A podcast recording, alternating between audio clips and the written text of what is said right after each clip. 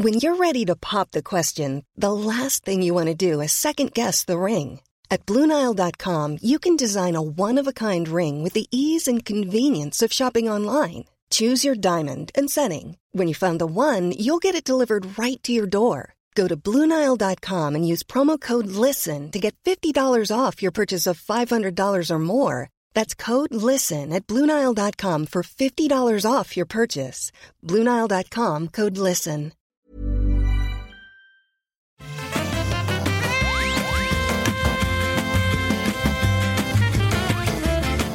Bonjour à tous et bienvenue sur le Rendez-vous Jeu, l'émission où on vous résume toute l'actu du jeu vidéo. Et aujourd'hui, il y a beaucoup de choses dont je dois vous parler. Euh, C'était un petit peu calme jusqu'à il y a genre euh, deux jours. Et depuis deux jours, il y a plein de choses qui se sont passées, plein de choses dans le domaine du jeu vidéo et mon fils est encore malade. Donc c'est le bordel total à la maison. Euh, il était malade toute la semaine dernière. Là, il a fait une, petite rechute. Il est à, l'hôpital, enfin pour voir le médecin avec ma femme, et il va revenir euh, peut-être en plein milieu de l'émission. Donc euh, vous inquiétez pas si au milieu de l'émission vous entendez papa genre comme ça voilà. Je vous ai fait euh, la simulation de retour du petit. Euh, mais dans tous les cas comme je le disais on a beaucoup de choses dont on doit parler. Il y a des news du côté de Nintendo du côté de Sony avec les PlayStation 5 évidemment du côté de Microsoft avec la Xbox Series X évidemment des choses un petit peu inattendues et euh, assez intéressantes et euh, on a aussi bah, les annonces d'AMD, le report de Cyberpunk, euh, la démo de Immortals Phoenix Rising sur euh, Stadia, enfin plein plein plein d'annonces, plein de choses intéressantes.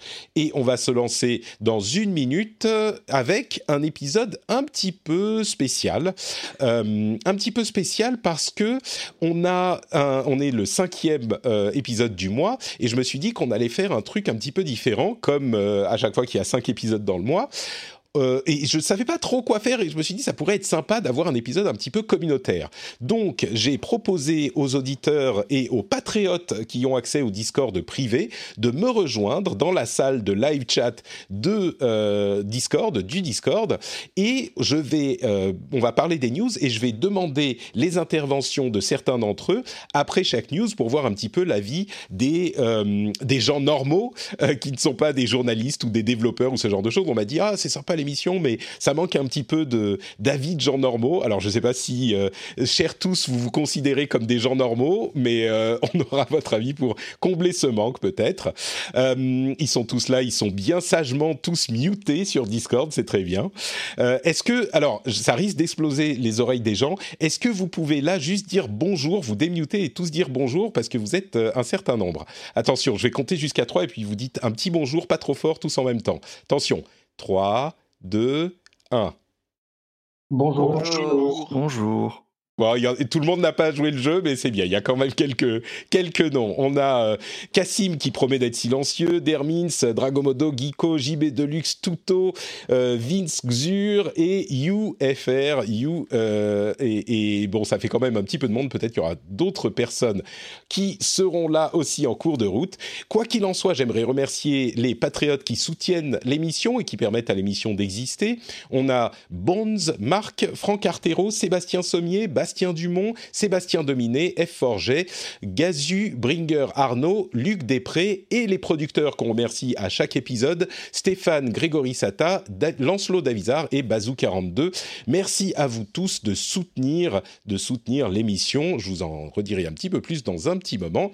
Mais allez, on va se lancer avec la première news qui est euh, bah, qui date d'hier soir avec le confinement, le reconfinement de la France. Et ben il y a des conséquences pour euh, les jeux vidéo aussi évidemment, et notamment les ventes de consoles qui doivent avoir lieu dans deux semaines. Et les précommandes et comment on va faire pour aller chercher ces précommandes. Euh, évidemment, parce qu'il faut aller dans le magasin pour la récupérer dans la plupart des cas, sauf que euh, ces magasins seront fermés. Donc euh, Microsoft a, pardon, Microsoft, Micromania a euh, annoncé qu'ils allaient euh, essayer d'envoyer les consoles aux gens, mais le problème c'est que il faut, euh, si on l'a précommandé en magasin, il faut aller dans le magasin aujourd'hui avant qu'il soit obligé de fermer demain pour reconfirmer son adresse et reconfirmer le paiement et tout ça. Donc ça va être un petit peu compliqué, je pense. Ça va provoquer des, soucis. Bon, je sais pas s'il y a trop trop à commenter là-dessus. dans le, le channel live, live sur le Discord. Vous pouvez me dire si vous avez un truc à dire sur les sujets dont je suis en train de parler. Je vous donnerai la parole euh, quand j'ai fini la petite explication. Je crois que sur celui-là, il n'y a pas grand-chose. Hein. donc, euh, on va peut-être avancer sur le Nintendo Direct Mini, qui a, lui, beaucoup plus euh, d'infos intéressantes. Et je vais les énumérer immédiatement. tiens, la vidéo du live n'est pas disponible, c'est pas grave. La chose la plus importante, c'est évidemment l'annonce de la démo gratuite de euh, Hyrule Warriors Age of Calamity. Euh, le, le, oula, tais-toi YouTube immédiatement. Le, euh, la suite, ou plutôt le prequel dans, de, de, Breath of the Wild, bon, vous savez de quoi il s'agit, hein, Hyrule Warriors Age of Calamity, et la démo gratuite, non seulement est euh, gratuite et disponible, mais en plus, elle est disponible déjà tout de suite maintenant. Euh, elle est disponible depuis hier soir. Je l'ai téléchargée, j'y ai euh, joué une bonne petite heure. C'est hyper sympa, mais je vais peut-être, j'imagine, on pense dans la, la, la chatroom là, on me dit qu'il y a peut-être une personne qui s'est déjà jetée dessus, un grand fan de Nintendo bien connu dans la communauté, à savoir Thomas. Je ne sais pas si tu y as joué jouer Thomas ou si quelqu'un d'autre a envie de donner son avis sur la, sur la démo. Mais bon, Thomas euh, au premier rang, évidemment, quand, quand, on parle de Nintendo. Tu l'as téléchargé, qu'est-ce que tu en as pensé? Euh, Alors, malheureusement, je ne l'ai pas téléchargé, j'ai pas encore eu le temps d'y jouer. Non Ah, oui, là, tu vois, ça commence par de la déception. Non, mais, euh, non, mais c'est quelque chose que j'attends beaucoup parce que je suis un gros consommateur de, de, des Warriors. Euh, les mousseaux, j'ai oublié le nom. Ouais, Dynasty Warriors, tout à fait. Les Dynasty Warriors, voilà. Hmm. Je, j'aime beaucoup ces jeux et mon Zelda, euh, j'avais, beaucoup aimé. Même le premier euh, Hyrule Warriors, c'était déjà un jeu que j'avais beaucoup apprécié, même si on, j'y ai rejoué quand il était ressorti sur Switch. Et ça avait, ça avait déjà vieilli. Mais bon, bref. Euh, je l'attends beaucoup et ce soir, parce que j'ai pas eu le temps hier, ce soir ça va être mon premier truc en rentrant. Euh, je peux imaginer, ouais. Écoute, tu sais, moi j'ai été assez, euh, assez agréablement surpris par la démo. il faut avouer que les Mousseaux, les Dynasty Warriors, ce style de jeu, est souvent très enfin comment dire, ils font, ils ont fait plein de versions des Dynasty Warriors et à chaque fois ils adaptent vraiment euh, au thème du jeu qu'ils euh, adaptent. Et sur celui-ci, j'ai été très agréablement surpris parce que on retrouve énormément de ce qui fait le charme de Zelda Breath of the Wild, euh, non seulement dans les graphismes que je trouve assez incroyables pour la Switch. Ça fait longtemps que j'ai pas lancé Breath of the Wild, mais de dans mon souvenir, c'était exactement ces graphismes-là, sauf que là, il y a vraiment des dizaines et des dizaines d'ennemis à l'écran, sans aucun ralentissement, sans aucun problème, et c'est hyper fidèle graphiquement, donc on a vraiment l'impression de jouer à Breath of the Wild avec une perspective différente et un mode de jeu différent, tellement les graphismes sont proches. Euh, et en plus de ça, le gameplay est hyper adapté à euh, ce qu'est Breath of the Wild. On retrouve tous les éléments de gameplay du euh, Zelda classique euh, et on les retrouve adaptés à la formule euh, Dynasty Warriors. Vraiment, bon, on va pas faire tout l'épisode sur cette démo, surtout que c'est pas le jeu complet, mais j'ai été très impressionné par la qualité de cette version et je pense que les fans de Zelda ne sont pas, on n'a pas besoin vraiment de les convaincre, mais les non fans de Zelda enfin qui, qui sont peut-être euh, intéressés par Zelda mais pas fans des Dynasty Warriors, euh, pourraient être convaincus parce que ça n'a pas l'air d'être juste un portage paresseux, mais vraiment une super adaptation. Pour ceux qui savent pas, je pense que vous n'êtes pas nombreux, mais un Dynasty Warriors, c'est une série de jeux très connue, particulièrement au Japon, Mais le principe du jeu, c'est qu'on a un énorme champ de bataille et on a des euh, euh, dizaines et des centaines d'ennemis qu'on doit combattre et on doit aller d'un point à l'autre pour combattre des lieutenants, euh, capturer des points, faire des objectifs spécifiques, etc., etc. Et, et là, ça fonctionne très très très très bien vraiment. Et en plus de ça, on peut jouer différents personnages et les différents personnages ont des mécaniques de jeu hyper différentes. Et ça, c'est toujours euh, sympa dans ce genre de jeu parce que ça renouvelle le gameplay et on peut alterner de l'un à l'autre euh, sans immédiatement. Enfin bref. Franchement, sur la démo, alors c'est qu'une démo, mais elle est assez longue. Hein. C'est moi j'ai joué une bonne heure et je crois que j'étais pas du tout à la fin, donc euh, ça vaut le coup de s'y intéresser. Bon, je vais pas, comme je disais, on pourrait faire très longtemps sur cette démo, mais on va avancer avec le reste du Nintendo Direct. Les autres petites infos, c'est euh, l'arrivée de Control et Hitman 3 sur Switch. Alors vous me dites, euh, mais attends une seconde, Control, c'est un jeu dont l'un des atouts principaux c'était le ray tracing. Est-ce que la Switch fait du ray tracing? Eh ben non, ça se passe par cloud streaming. Et ça, c'est pas très surprenant parce que c'était déjà arrivé au Japon pour différents jeux euh, de Capcom, notamment. Je sais plus lequel, mais je crois qu'il y avait eu deux jeux de Capcom qui avaient été euh, lancés sur Switch avec du streaming. Avec du streaming, c'est donc euh, ici Control et Hitman 3 qui arrivent en Occident. pour ma part, je l'ai essayé aussi. Dites-moi dans, dans la communauté si vous l'avez testé. Resident Evil 7 au Japon, dit, Thomas, merci. Euh, et Assassin's Creed Odyssey, d'accord. C'était Assassin's Creed Odyssey qui était déjà sur... Euh, on me le confirme de partout, y compris dans la chatroom Twitch, donc merci beaucoup. je l'ai testé, c'est un petit peu surprenant, en ce sens que c'est... La qualité qui est pas du tout au niveau de ce qu'on a sur PC. Peut-être que les versions consoles sont de ce niveau, je les ai pas vues, mais euh, sur euh, PC, même avec ma vieille machine qui a 6 ans, la qualité était quand même bien meilleure que le streaming sur, sur Switch. Donc je me demande s'ils ne sont pas dit, bon, on va pas faire des serveurs euh, super surchargés avec des RTX 3080, on va se contenter d'un vieux matos, je suis même pas certain qu'il y ait du ray tracing.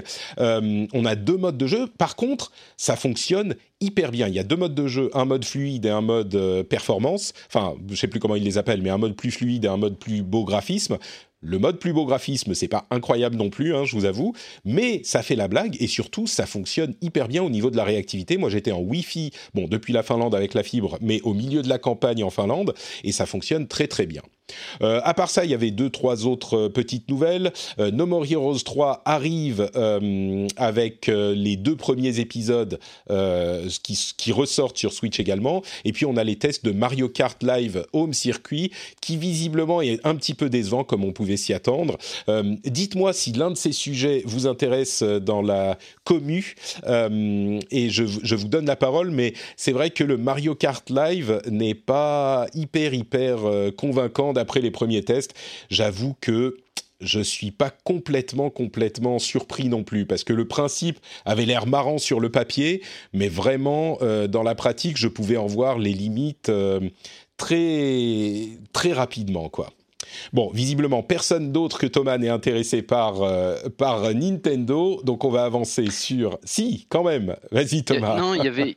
Je sais pas si tu allais le dire après, mais ils ont aussi annoncé la date de sortie de Bravely Default 2, oui, tout à fait, le 26 février, tu as raison. Et Immortals Phoenix Rising arrive le 3 décembre aussi. Donc on a des... sur Switch. Et je crois pas qu'on savait qu'il arrivait sur Switch. Mais... En tout cas, Bravely, on savait pas. Et moi, pareil, ça m'intéresse beaucoup, beaucoup. Ouais, bah Bravely Default, euh, effectivement, c'est euh, un, un, euh, comment dire Hmm, j'ai pas envie de dire un classique, mais il est tellement beau euh, qu'il y a plein de gens qui sont, qui sont forcément intéressés. Euh, Johan, si tu veux intervenir, tu dis simplement dans le, dans le live chat sur Discord que tu veux intervenir et je te donne la parole. Si c'est le cas, dis-le moi maintenant. Mais euh, je sais pas, Bravely Default, c'est un petit peu plus, euh, un petit peu plus j'ose plus dire niche maintenant parce que justement dans la commune on se moque de moi à chaque fois que je parle d'un jeu niche parce qu'il se vend à des millions et des millions d'exemplaires. Mais c'est, disons que euh, c'est pas comment dire Breath of the Wild, euh, Age of Calamity quoi, Bravely Default. Euh, mais voilà pour le Nintendo Live Mini qui était l'un des plus beaux de cette année et c'est le dernier, le dernier qui présente des jeux de d'éditeurs tiers pour cette année. Euh, parlons un peu de la PlayStation 5 du coup.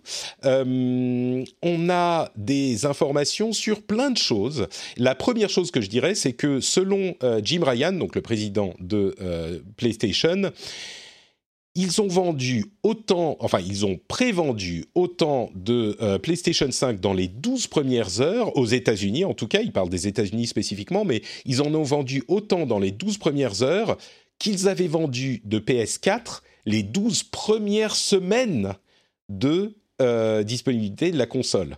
Donc, euh, si on avait l'impression que c'était difficile d'en pré-réserver une, c'est confirmé, on est effectivement euh, dans une situation où ça va être très difficile. Alors, sans même parler du confinement en France, je crois que ça va être dur d'en avoir au moment de la sortie de la console parce que bah tout le monde se jette dessus. Et alors je sais pas ce que vont faire les gens comment ça va se passer. Est-ce que les consoles qui n'ont pas été payées mais qui ont été précommandées vont se retrouver remises dans la nature? Les consoles qui avaient été réservées pour la sortie euh, physique parce qu'évidemment il y en avait une, une, certaine quantité qui était réservée pour la sortie physique bah elles vont être euh, du coup redistribuées en ligne aucune idée. Euh, ça risque d'être un petit peu compliqué, mais en tout cas, la, popularité de la console est assez clairement avérée d'après ces euh, premières informations. Euh, et puis, on a eu les premières les premiers retours, les premières impressions de la console et de la manette. Euh, les premiers influenceurs ont reçu la console, ont fait des unboxings, tout ça.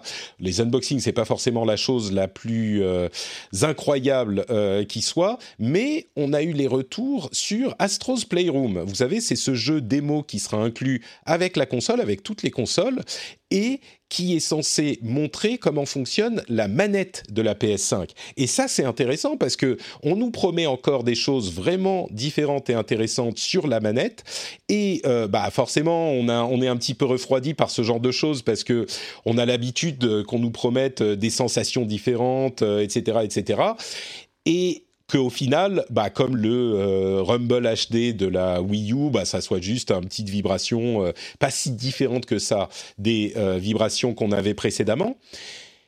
Et eh ben là, les deux fonctionnalités principales ont l'air de vraiment fonctionner. Euh, les deux fonctionnalités de la manette, c'est d'une part le retour haptique qui fait vibrer différemment en fonction de ce qui se passe à l'écran, mais pour le coup, vraiment pour simuler ce qui se passe à l'écran de manière convaincante, et bien là, ça a l'air de convaincre les euh, personnes qui l'ont utilisé.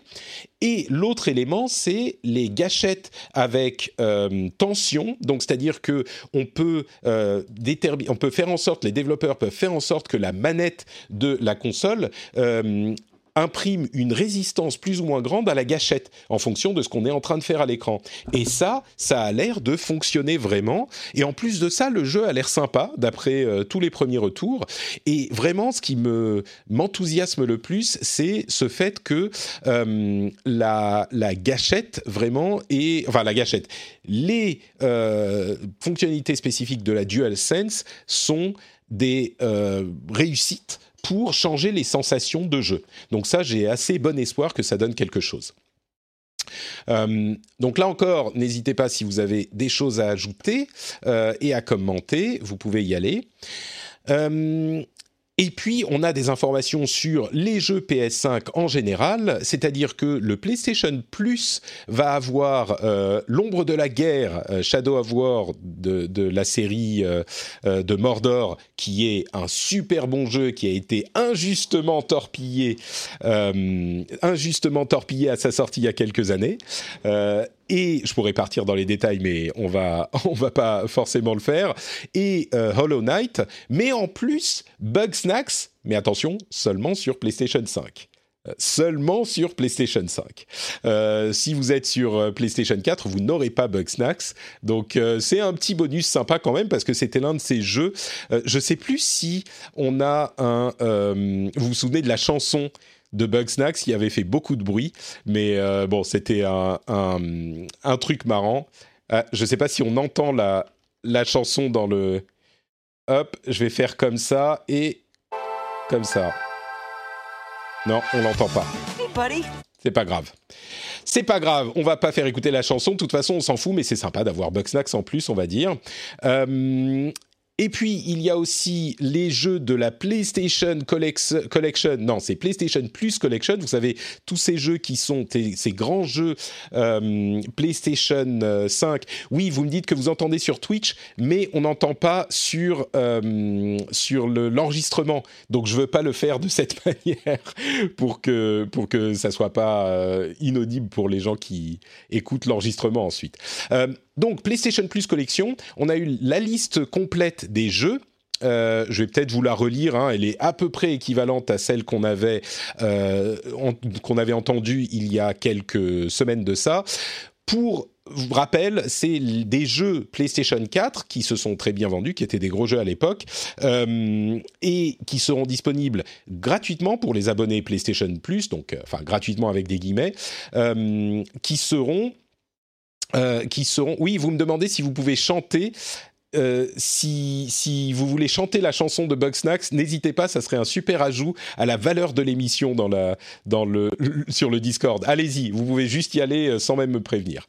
Euh, donc, les jeux seront disponibles sur PlayStation 5 gratuitement pour les abonnés PlayStation Plus. Ces jeux-là, c'est Batman Arkham Knight, Battlefield 1, Bloodborne, Call of Duty Black Ops 3, Crash Bandicoot Insane Trilogy, Days Gone, Detroit Becomes Human, Fallout 4, Final Fantasy 15 Royal Edition, God of War, Infamous Second Son, Monster Hunter World, Mortal Kombat 10, Persona 5, Ratchet Clank, Resident Evil 7, The Last Guardian, The Last of Us Remastered, Until Dawn et Uncharted 4, A Thief's End. C'est euh, quand même une belle collection et si on les télécharge sur euh, PlayStation 5, on peut entièrement les garder. Oui, Cassim, tu voulais ajouter quelque chose? Qu'on allait pouvoir les garder. non, mais c'est bien de préciser. Euh, c'est bien de, faut bien insister dessus, quoi, parce que c'est quand même pas du tout le Game Pass ou des trucs comme ça. Euh, genre, euh, si tu achètes ta PlayStation 5 et que tu ajoutes les jeux à ta bibliothèque gratuitement, entre guillemets, tu les gardes tant que tu es abonné au service, quoi. Donc, même s'ils suppriment de la collection un jeu, dans 6 ans, tu peux continuer à le garder, quoi. C'est ça, c'est-à-dire que si la, collection évolue et que euh, ces jeux-là n'y sont plus, eh ben on peut les garder. Euh, c'est effectivement pas comme le euh, Game Pass. Qu'est-ce qu'il y a d'autre à dire sur ces choses-là? Je suis en train de faire mille choses à la fois. Euh, on a eu des petites infos en plus sur Final Fantasy XVI. On a eu aussi euh, Destruction All Stars qui ne sortira pas. C'était censé être l'un des jeux de sortie euh, de la PlayStation 5. Finalement, il est repoussé à 2021, février 2021. on a aussi la confirmation bon, des services de médias et de streaming qui seront disponibles et la PlayStation App sur iOS et Android qui seront qui seront updatés. Et euh, You, tu voulais dire quelque chose? Vas-y, c'est ton moment sur la, la PlayStation Plus peut-être. Et puis il y a aussi des. Oui, unmute toi, vas-y.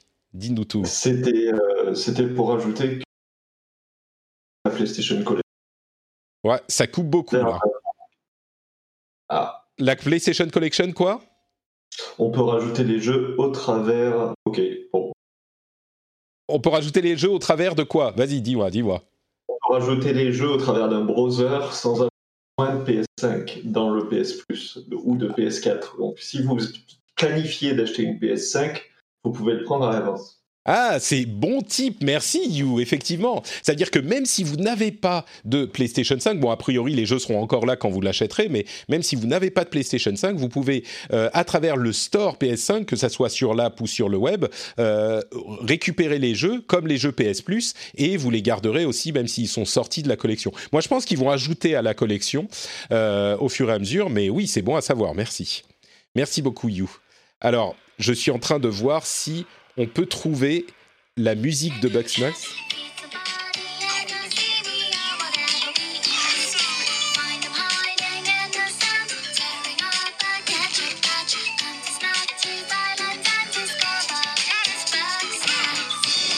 Et voilà. Bugsnax. Bon, on va s'arrêter là. Snacks. Bon, écoutez, si ça, ça vous donne pas envie de prendre le jeu, je sais pas ce qui, je sais pas ce qu'il vous faut. Euh, quelques infos en plus, et puis euh, on va passer à la suite. C'est merci la chatroom. Euh, la chatroom complimente ma petite danse que j'ai fait sur euh, sur la chanson.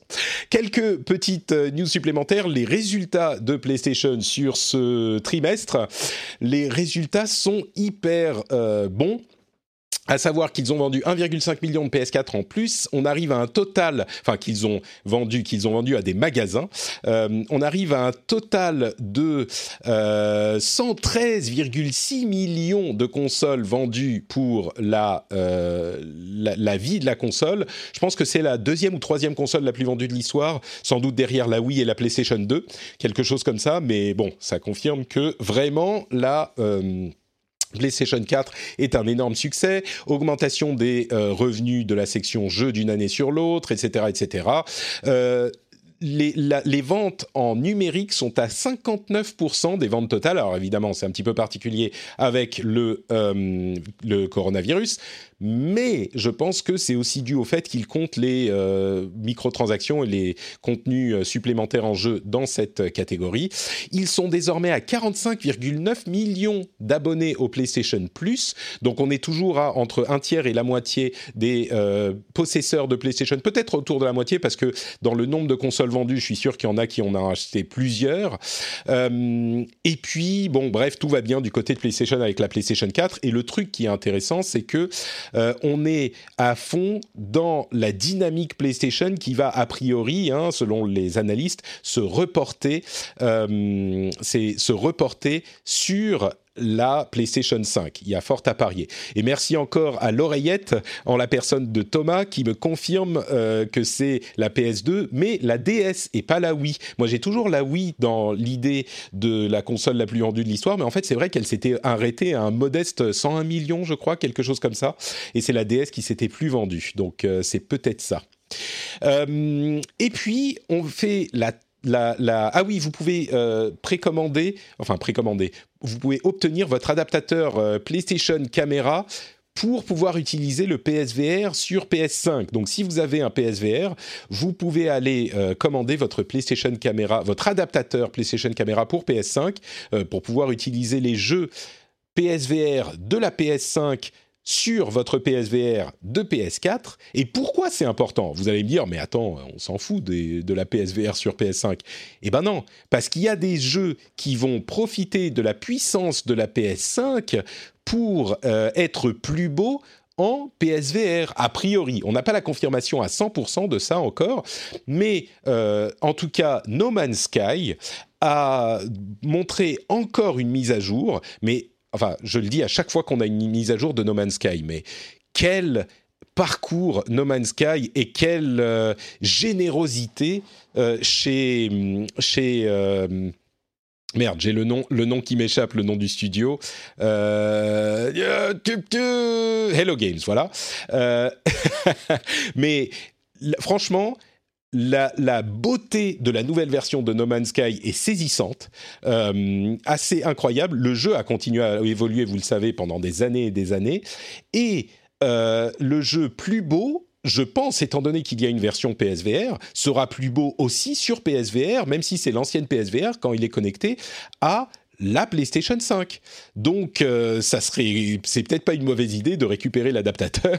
Et bien sûr, la nouvelle version de No Man's Sky, donc euh, pour la nouvelle génération, sera sur PlayStation 5, mais aussi sur Xbox Series X. Donc, enfin, Series X et S. Donc, à ce niveau-là, euh, quel que soit votre camp, vous serez servi avec la nouvelle version de No Man's Sky. Mais je regarde le trailer, je crois que ça vaut le coup d'aller le regarder parce que c'est je crois que je me demande s'ils sont pas même allés au-delà du rêve qu'ils nous avaient vendu au début et qui avait été tellement déçu à la première sortie du jeu, mais là s'ils sont pas allés encore au-delà de ce qu'ils nous avaient promis euh, quand le jeu avait été annoncé. C'est vraiment, euh, ça me donne envie de le relancer quoi. Donc euh, il faudrait que je le refasse.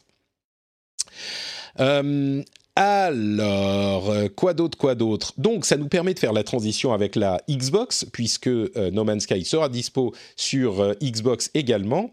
et Cassim, mais unmutez-vous et dites-le moi en live, c'est un épisode communautaire, vous, pouvez, vous ne devez pas hésiter à me le dire. Cassim nous dit qu'il est dans le Game Pass. Tu parles de No Man's Sky qui est dans le Game Pass, c'est ça Cassim? Oui, c'est ça. Tout à fait. Eh bien, écoute, euh, Game, Pass No Man's Sky, euh, avec Cassim qui tape sur son clavier derrière. Oui, euh, bon, ok. Eh, oh, eh, j'avais dit que j'allais pas trop parler. non, mais tu sais qu'il y a plein de jeux. J'ai entendu un YouTuber me présenter beaucoup de jeux récemment qui étaient passables, justement. Oui, tu, tu, veux parler de la formidable vidéo que je viens de sortir hier sur youtube.com slash notepatrick où je parle des 10 jeux que j'attends avec impatience le jour de la sortie de la, euh, de la next-gen. Et effectivement, il y en a certains qui font partie du Game Pass, tu as tout à fait raison. Euh, et bah justement, puisqu'on parle de Xbox, peut-être mauvaise nouvelle du côté de la Xbox et de la Xbox Series S. On a eu la première euh, confirmation qu'un jeu série S n'aurait pas de ray tracing alors que la version série X a du ray tracing. C'est Devil May Cry 5, c'est le spécial édition. Euh, Capcom a confirmé ou a annoncé que euh, aurait sur cette version du ray tracing sur la série X, mais pas sur la série S. Et c'est important pourquoi?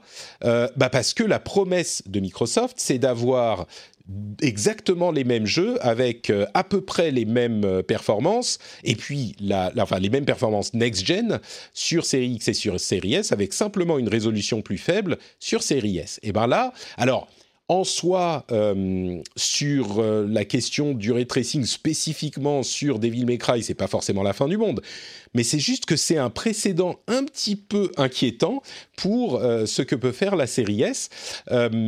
Alors peut-être que Capcom s'est dit euh, on va se concentrer sur la fréquence d'affichage sur CIS et puis euh, on est un développeur japonais, les Xbox on s'en fout, on va pas forcément se mettre à bosser comme des fous. Ok, d'accord mais il n'empêche, euh, tous ceux qui disaient mais vous vous rendez pas compte, euh, la série S, elle a 4 euh, teraflops et quand on mesure le nombre de teraflops, ça c'est rien du tout, elle va pas pouvoir faire de ray tracing sur tout. Bah peut-être qu'ils ont raison au final. donc ça veut pas dire que le ray tracing sera nulle part sur série S, hein, mais c'est quand même un signe un petit peu inquiétant pour moi, je pense. Je sais pas si vous vous le prenez comme un signe inquiétant également ou si ça vous dérange pas outre mesure euh, et que vous, vous serez. Euh, de toute façon, vous vous dites, bah, la série S, les gens vont pas la prendre pour avoir les dernières performances. Mais en même temps, si c'est pas pour les dernières performances, euh, c'est pourquoi qu'on prend une next-gen Je sais pas. Je suis un peu circonspect par ce truc-là. JB, tu veux ajouter quelque chose? C'est sûrement quelque chose qu'on risque de voir sur, sur plusieurs jeux d'éditeurs tiers. Microsoft, ils ont dit que ce sera pareil sur Series S et Series X. C'est possible que tous les jeux excluent Microsoft ou bien ce qu'on aura dans le Game Pass, ça sera le cas. Mais pour les éditeurs tiers, si ça devient trop compliqué, et euh, c'est bien possible que ça devienne rapidement trop compliqué, plusieurs feront sûrement la passe sur le, sur le ray. Hmm. C'est bien possible, ouais, effectivement. Euh, c'est sûr que Microsoft va certainement faire tout son possible pour que les jeux Series S soient euh, au maximum de leurs possibilités. Et c'est vrai que euh, les jeux Microsoft, c'est quand même beaucoup, beaucoup de jeux avec tout leur achat de studio, mais peut-être que les éditeurs tiers, ou en tout cas les petits éditeurs tiers, seront un peu moins regardants. Quoi. Euh, ceci dit, euh, on a Dermins qui nous dit, pour 300 euros, le RT sur un jeu, on s'en fout. Oui et non, moi je suis pas tout à fait d'accord. je pense que c'est quand même un argument de vente. et puis ça fait partie de l'attrait de la next gen. Donc d'ailleurs, euh, je pense qu'effectivement, comme le dit JB, euh, ça sera Microsoft fera attention à ça. Et si Microsoft y fait attention, ça veut dire que c'est quelque chose d'important pour eux, en tout cas. Donc, bon, en tout cas. Encore une fois, ça ne veut pas dire que tous les jeux Series S seront en version sans ray. Peut-être qu'il y aura des jeux qui seront ray en 30 images secondes et sans ray en 60 ou ce genre de choses. Mais un signe à garder à l'esprit. D'autres nouvelles un petit peu plus positives, euh, le Game Pass pour mobile, donc le xCloud en gros, euh, va avoir des, va ajouter des jeux qui auront des contrôles tactiles. Ça, c'est plutôt une bonne nouvelle parce que bien sûr, on peut connecter une manette, mais euh, si on n'a pas de manette sur son téléphone et qu'on veut quand même jouer et ben on a besoin des contrôles tactiles et donc Microsoft implémente des contrôles tactiles dédiés pour différents jeux et euh, donc on a une interface spécifique pour tous ces jeux-là pour pouvoir les contrôler directement depuis notre téléphone. Euh, si vous voulez la liste des jeux, c'est euh, Dead Cells, Guacamelee 2, Hellblade, Hot Shot Racing, Killer Instinct, etc., etc. Il y en a quelques-uns en plus, Streets of Rage 4, etc. Donc ces jeux-là, c'est pas forcément ceux auxquels vous avez envie de jouer, mais j'espère qu'il va continuer à faire ça pour de plus en plus de jeux. un autre truc, c'est la la euh, démo de The Medium. C'est assez intéressant, euh, The Medium, parce que c'est un jeu qui euh, veut avoir deux environnements en même temps à l'écran. C'est un jeu qui est exclusif à la série S et X, la série XS sur le, les consoles. Et il est euh, possiblement un exemple d'utilisation du SSD qui est très intrigant et qui pourrait nous montrer ce que le SSD a dans le ventre. En tout cas, c'est comme ça que on pouvait potentiellement le comprendre euh, à son annonce.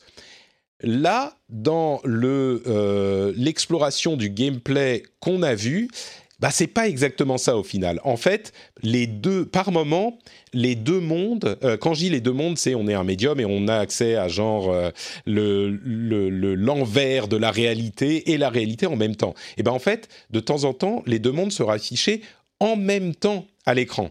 Ce qui veut dire que euh, c'est pas que le SSD euh, super rapide va pouvoir aller chercher sur, euh, enfin remplir la RAM assez vite pour afficher euh, tout au même moment de qualité, en, qualité optimale. C'est juste que tout va être dans la RAM en même temps, parce que les deux seront affichés en même temps et c'est pas qu'on va passer de l'un à l'autre de manière instantanée. Donc ça peut paraître un détail pour certains d'entre vous, mais c'est alors évidemment ça sera quand même très très beau, hein, mais ça veut dire que c'est pas ce qu'on peut espérer du SSD de la PlayStation 5, de la PlayStation 5 qui elle a un SSD qui est tellement rapide qu'on pourrait passer de l'un à l'autre. Euh, en, une demi-seconde en fait. Ou en tout cas, c'est la promesse, à voir si ça sera concrétisé. Euh, donc, de, de Medium, c'est pas ça. C'est pas ça du tout. C'est qu'on contrôle un personnage dans deux endroits différents en même temps à l'écran. Et on doit résoudre des puzzles comme ça. Donc. Euh, Pour aller. Vas-y, Cassim pour aller plus loin dans ce que tu es en train de dire, euh, sur PC, le jeu sort aussi sur PC, et sur PC, il ne demande pas un SSD pour, euh, pour tourner, donc ça montre bien que, qu'il a été conçu, euh, enfin qu'il n'utilise pas, voilà, qu'il n'exploite pas comme on l'imagine, la PlayStation 5 va le faire avec certains jeux, le SSD. C'est ça, exactement. Tout à fait. Et d'ailleurs, si ces questions de SSD vous laissent perplexe, euh, je vous encourage à aller vous abonner à la chaîne euh, youtube.com/slash notepatrick, parce que la semaine prochaine, il devrait y avoir une vidéo qui explique très clairement et euh, très simplement pourquoi ce SSD de la PlayStation 5 est différent des autres et ce qu'il pourrait permettre techniquement. Il y a une explication qui va arriver, je pense que ça pourrait vous plaire. Et là, vous comprenez que je maîtrise totalement les, techniques de teasing des plus grands YouTubers et euh, Twitchers de l'histoire. Euh, quoi d'autre, quoi d'autre? On a la démo de Scorn, l'un des jeux qui est, je crois, également exclusif à la euh, PlayStation, à la PlayStation, à la Xbox, enfin la démo, 14 minutes de gameplay. C'est un petit peu euh, dégueulassifiant, comme on s'en doutait. C'est du euh, Alien, Alien euh, The Game, The World. c'est d'exploration, des explorations d'univers, enfin d'environnement hyper alienifique envahi par des aliens. C'est dégueulasse. Et puis, quoi d'autre du côté de la Xbox? Le chiffre d'affaires de Microsoft va très très très bien aussi au niveau du jeu vidéo. Donc, en en gros, euh, tout va bien pour tout le monde. Hein. Si vous avez des choses à ajouter sur Scorn ou The Medium ou le Game Pass mobile, tout ça, c'est le moment. Allez-y, vous pouvez vous démuter et me dire ce que vous en pensez. Je vois que tout le monde reste timide. Donc, non, vas-y, Sakou, vas-y, Sakou, Sakou, je t'écoute. désolé si j'ai coupé. J'ai juste une question par rapport euh, aux chiffres de Microsoft. Est-ce que ça inclut euh, le, les chiffres Game Pass? Est-ce que les chiffres Game Pass sont pas inclus plutôt dans le cloud de Microsoft? Alors que je, sache, que je sache, le Game Pass c'est du gaming, hein. donc euh, je pense que c'est dans leur revenu gaming. Euh, à ma connaissance, c'est le cas. Mais bon, j'allais revenir sur les chiffres justement. Euh, c'est la première fois qu'ils mentionnent le gaming comme l'un des secteurs qui pousse leur chiffre d'affaires euh, à Microsoft en général. Tout à fait. Euh, alors que d'habitude c'était un peu le parent pauvre. c'était plutôt celui qui faisait perdre de l'argent. C'est bien le Game Pass, enfin le Game Pass est bien inclus dans le segment gaming et d'ailleurs c'est une des raisons invoquées par Microsoft pour dire qu'ils vont bien dans ce secteur-là. Évidemment c'est par rapport au confinement et le fait que les gens jouent beaucoup plus aux jeux vidéo en ce moment, hein, qui aide toutes les marques de jeux vidéo. Donc euh, c'est pour ça que tout le monde va bien dans ce secteur-là, en tout cas. Euh, pour, euh, mais par contre, ce qui est intéressant de noter aussi, c'est qu'ils mentionnent le fait que leur first party, c'est la première fois, je crois, depuis toute de l'histoire de Microsoft, qu'ils citent leurs jeux first party, donc les jeux développés par leur studio interne, comme aussi l'un des facteurs qui a permis d'augmenter de, ces chiffres. Il faut savoir que, en même temps, c'était le trimestre où il y a eu beaucoup de jeux qui sont sortis, les Flight Simulator et compagnie. Euh, et évidemment, il euh, faut bien garder à l'esprit que maintenant Microsoft, c'est le gaming sur PC aussi, et notamment bah, quand les jeux se vendent bien sur Steam, euh, ça ramène du chiffre d'affaires. Donc c'est pas que Genre, c'est pas que la Xbox se vend miraculeusement bien d'un coup, d'ailleurs, je pense qu'elle se vend pas très bien. c'est plutôt qu'ils ont vendu beaucoup de jeux sur Steam et sur PC et que cette partie-là de leur stratégie porte ses fruits. C'est clair. Tout à fait. Et le Game Pass, effectivement, j'imagine que ça relève tout le reste de la catégorie également. Euh, bah écoutez, on va faire une petite pause, une petite pause pour vous parler du Patreon. Qu'est-ce que c'est que Patreon? Vous demandez-vous avec curiosité? Eh ben Patreon, c'est un moyen de soutenir l'émission très simplement et financièrement. Euh, l'émission est disponible gratuitement pour tout le monde, vous le savez. Et euh, si vous appréciez l'émission, eh ben vous avez la possibilité, si vous le souhaitez, de la soutenir. Vous allez sur patreon.com/rdvjeux et euh, vous pouvez choisir combien vous donnez, vous pouvez choisir euh, combien d'épisodes par mois vous soutenez, et c'est vraiment entièrement libre, c'est vous qui choisissez absolument tout ce que vous faites, et en plus vous avez des bonus assez sympathiques, comme par exemple au niveau patriote sublime. Si vous êtes quelqu'un de sublime, eh bien vous pouvez le montrer en étant un patriote sublime, et vous avez euh, accès au Discord privé, qui est... Alors il y a un Discord public qui est accessible à tout le monde, hein, vraiment, vous pouvez avoir le lien sur notrepatrick.com. Mais en plus de ça, vous pouvez, si vous êtes euh, soutien à ce niveau-là, et eh ben vous pouvez euh, avoir accès au Discord privé où il y a plein de choses en plus, il y a plein de salles de discussion en plus. Euh, le Discord public, c'est essentiellement pour parler des derniers épisodes et puis de quelques petits trucs en plus. Et puis il y a plein d'autres sujets de discussion avec une communauté de qualité, des gens sympathiques, avenants, bienveillants. Et il y a vraiment, j'insiste sur cette question de bienveillance, on est vraiment une communauté qui est à l'opposé de euh, tout ce qui est euh, toxicité sur Twitter, même sur Twitch parfois ou sur YouTube, sur les réseaux sociaux. Nous, on insiste vraiment sur le fait qu'on est euh, accueillant et cool. Et je pense que je suis assez fier de la communauté qu'on a construite tous ensemble. Et donc, ça, c'est le cas pour tout le Discord, hein, y compris le Discord privé, mais aussi le Discord, le Discord privé. Et si vous êtes dans le Discord privé, ben, vous pouvez participer aux after shows, comme on le fait parfois, en plus de toutes les autres choses. Et puis à cet épisode communautaire euh, auquel euh, participent un certain nombre des membres de la communauté. Donc, c'est sur patreon.com slash rdvjeux. Et bien sûr, euh, c'est le plus important, c'est que vous soutenez l'émission. Hein. Vous vous dites, c'est un truc qui mérite d'être soutenu, c'est du bon boulot que fait Patrick. Et donc, je veux, comme à l'époque où je donnais un petit peu de sous à mon magazine préféré en allant à mon kiosque et en payant quelques euros mon magazine, et ben là je fais la même chose avec des podcasts, sauf que ça fait en sorte qu'il est disponible en plus pour tout le monde gratuitement. Donc vous êtes une sorte de super-héros du podcast. Si vous voulez être un super-héros, patreon.com slash rdvjeux.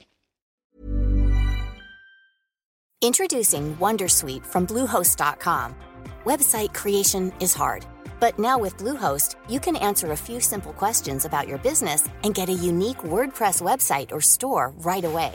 From there, you can customize your design, colors, and content.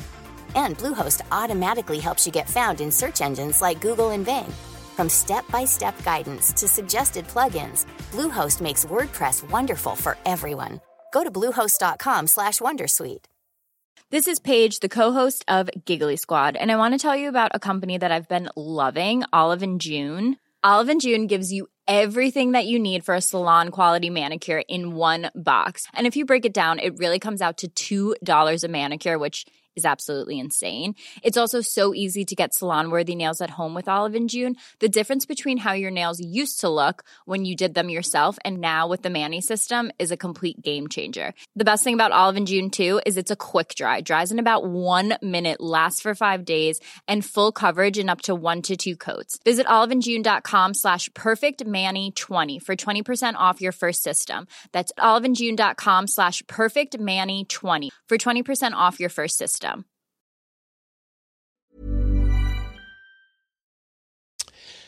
Alors, on va passer au sujet qui fâche un petit peu. Les sujets qui fâchent, c'est notamment le fait que euh, Cyberpunk 2077 est à nouveau repoussé, euh, entraînant du même coup tous ceux qui avaient euh, garanti, promis, juré qu'il ne serait pas repoussé, euh, enfin garanti, avaient estimé, avaient prévu, prédit qu'il ne serait pas repoussé et qu'ils avaient été repoussés genre une semaine plus tard, et ben là, ça renfonce un clou en étant repoussé une deuxième fois. Euh, mais bon, c'est pas trop repoussé, c'est repoussé jusqu'au 10 décembre. Euh, on va pas forcément s'étendre sur le fait que bon, ils ont besoin de plus de temps pour bosser. Certains disent ah ça va faire plus de crunch. Oui et non parce que comme le disait Jason Schreier depuis longtemps, bah ça va, ça devait faire du crunch de toute façon après la sortie pour faire un patch euh, post sortie. Bon là ça risque d'étendre un petit peu, mais la question du crunch mise à part, la chose importante, c'est que ma vidéo des 10 jeux euh, que je veux Day One, eh ben, elle avait été enregistrée avant l'annonce de ce report. Et donc, euh, j'ai un petit peu l'air d'un imbécile, euh, encore une fois, une fois de plus, sur cette vidéo que vous pouvez regarder sur youtube.com slash notepatrick. non, le truc important, c'est que il y a quand même des gens qui euh, ont réussi à aller insulter les développeurs et les menacer de mort euh, sur les réseaux sociaux, bien sûr, sur Twitter, euh, suite à ce report. Il y a vraiment, enfin bon, bref, l'opposé de la communauté de, du rendez-vous jeu sur Discord. et autre nouvelle qui fait plaisir à la communauté des PCistes, c'est les annonces de AMD. Alors là, je ne sais pas si certains d'entre vous auront encore des choses à dire. Si vous êtes euh, un petit peu plus au fait des cartes graphiques, je me retourne vers Guillaume. Hein, euh, on ne sait jamais, mais c'est lui euh, auquel je pense. Mais les, les, cartes graphiques d'AMD, les RX 6000. Oula, on a un écho, de, ton côté, Guillaume. Il faut que tu te remutes parce qu'on a un écho qui nous, qui nous revient. On a donc les, les RX 6000, les RX 6800 XT, RX 6800 et RX 6900 XT. En gros, euh, ce qu'on dit, ce que dit, ce que semble dire AMD, c'est qu'ils font aussi bien, on va dire 5 à 10% de mieux que euh, que, Nvidia pour un petit peu moins cher. Alors dans le cas de la RX 6900 XT, si elle est aussi bien que la euh, RTX 3090, euh, là elle est beaucoup moins chère, elle est à seulement 1000 dollars contre je sais plus 1500 je crois pour la RTX 3000, 3090, mais les deux autres, on, va dire, sont compétitives avec les cartes un petit peu plus, on va dire, haut et milieu de gamme, mais un petit peu moins cher que euh, ces cartes-là. Euh, et du coup, bah, Guillaume, maintenant c'est le moment, je vais m'arrêter de parler, donc euh, tu peux te démuter et nous dire ce que tu en penses. Mais là, on t'entend pas, donc c'est un petit peu problématique. Cassim, tu veux ajouter quelque chose? Ah, si, ça y est, c'est formidable. Je m'amuse beaucoup avec VoiceMeter à le configurer n'importe comment, apparemment. Oui, donc, euh, en fait, ce qui est intéressant, c'est de voir que Nvidia avait anticipé ce placement de, AMD. Tout à fait. Et que c'est vraisemblablement euh, le, pricing agressif de AMD qui fait que les nouvelles cartes euh, génération 3000 sont tout est relatif, relativement accessibles comparé à ce, ce, à quoi on est habitué avec Nvidia. Et donc là, il me semble que, grosso modo, le alors, c'est la, XT, c'est ça? C'est la, plus chère 6800. Alors, la 6900 XT, c'est la plus chère et la moyenne, c'est 6800 XT. Ouais, c'est ça. Et donc, euh, elle est grosso modo à hauteur de la euh, 3070, 3070. Euh, bah attends, donc ce que je lis ici, c'est que euh, la, la 3070 va, va performer à peu près de manière similaire à la, à la RX 6800. Enfin, C'est ça. Au, au, série Et la- RX 6800 et que et que euh, la, la 3070 est, est pricée à euh, 500 dollars à peu près. Donc c'est euh, c'est- voilà, on, on voit que le niveau pricing ils se sont alignés, ils ont anticipé l'arrivée d'AMD quoi.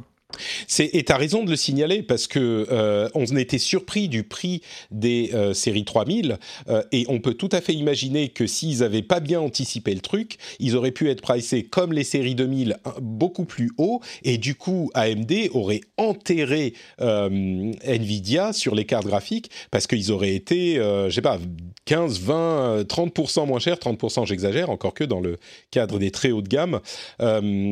Et, oui, ils ont très bien joué du côté d'AMD parce que oui, euh, pardon, du côté de Nvidia parce que oui, AMD a des petits euh, trucs à proposer avec euh, les synergies entre les processeurs et les cartes graphiques, mais ça reste de quand on ajoute à la fois les le le- le- l'overclocking et les synergies entre les deux éléments, on arrive à 8-10% de performance supplémentaire c'est pas non plus complètement un game changer pour rester dans les anglicismes. Donc euh, on est dans quelque chose qui reste euh, compétitif dans le, dans le cadre de euh, Nvidia.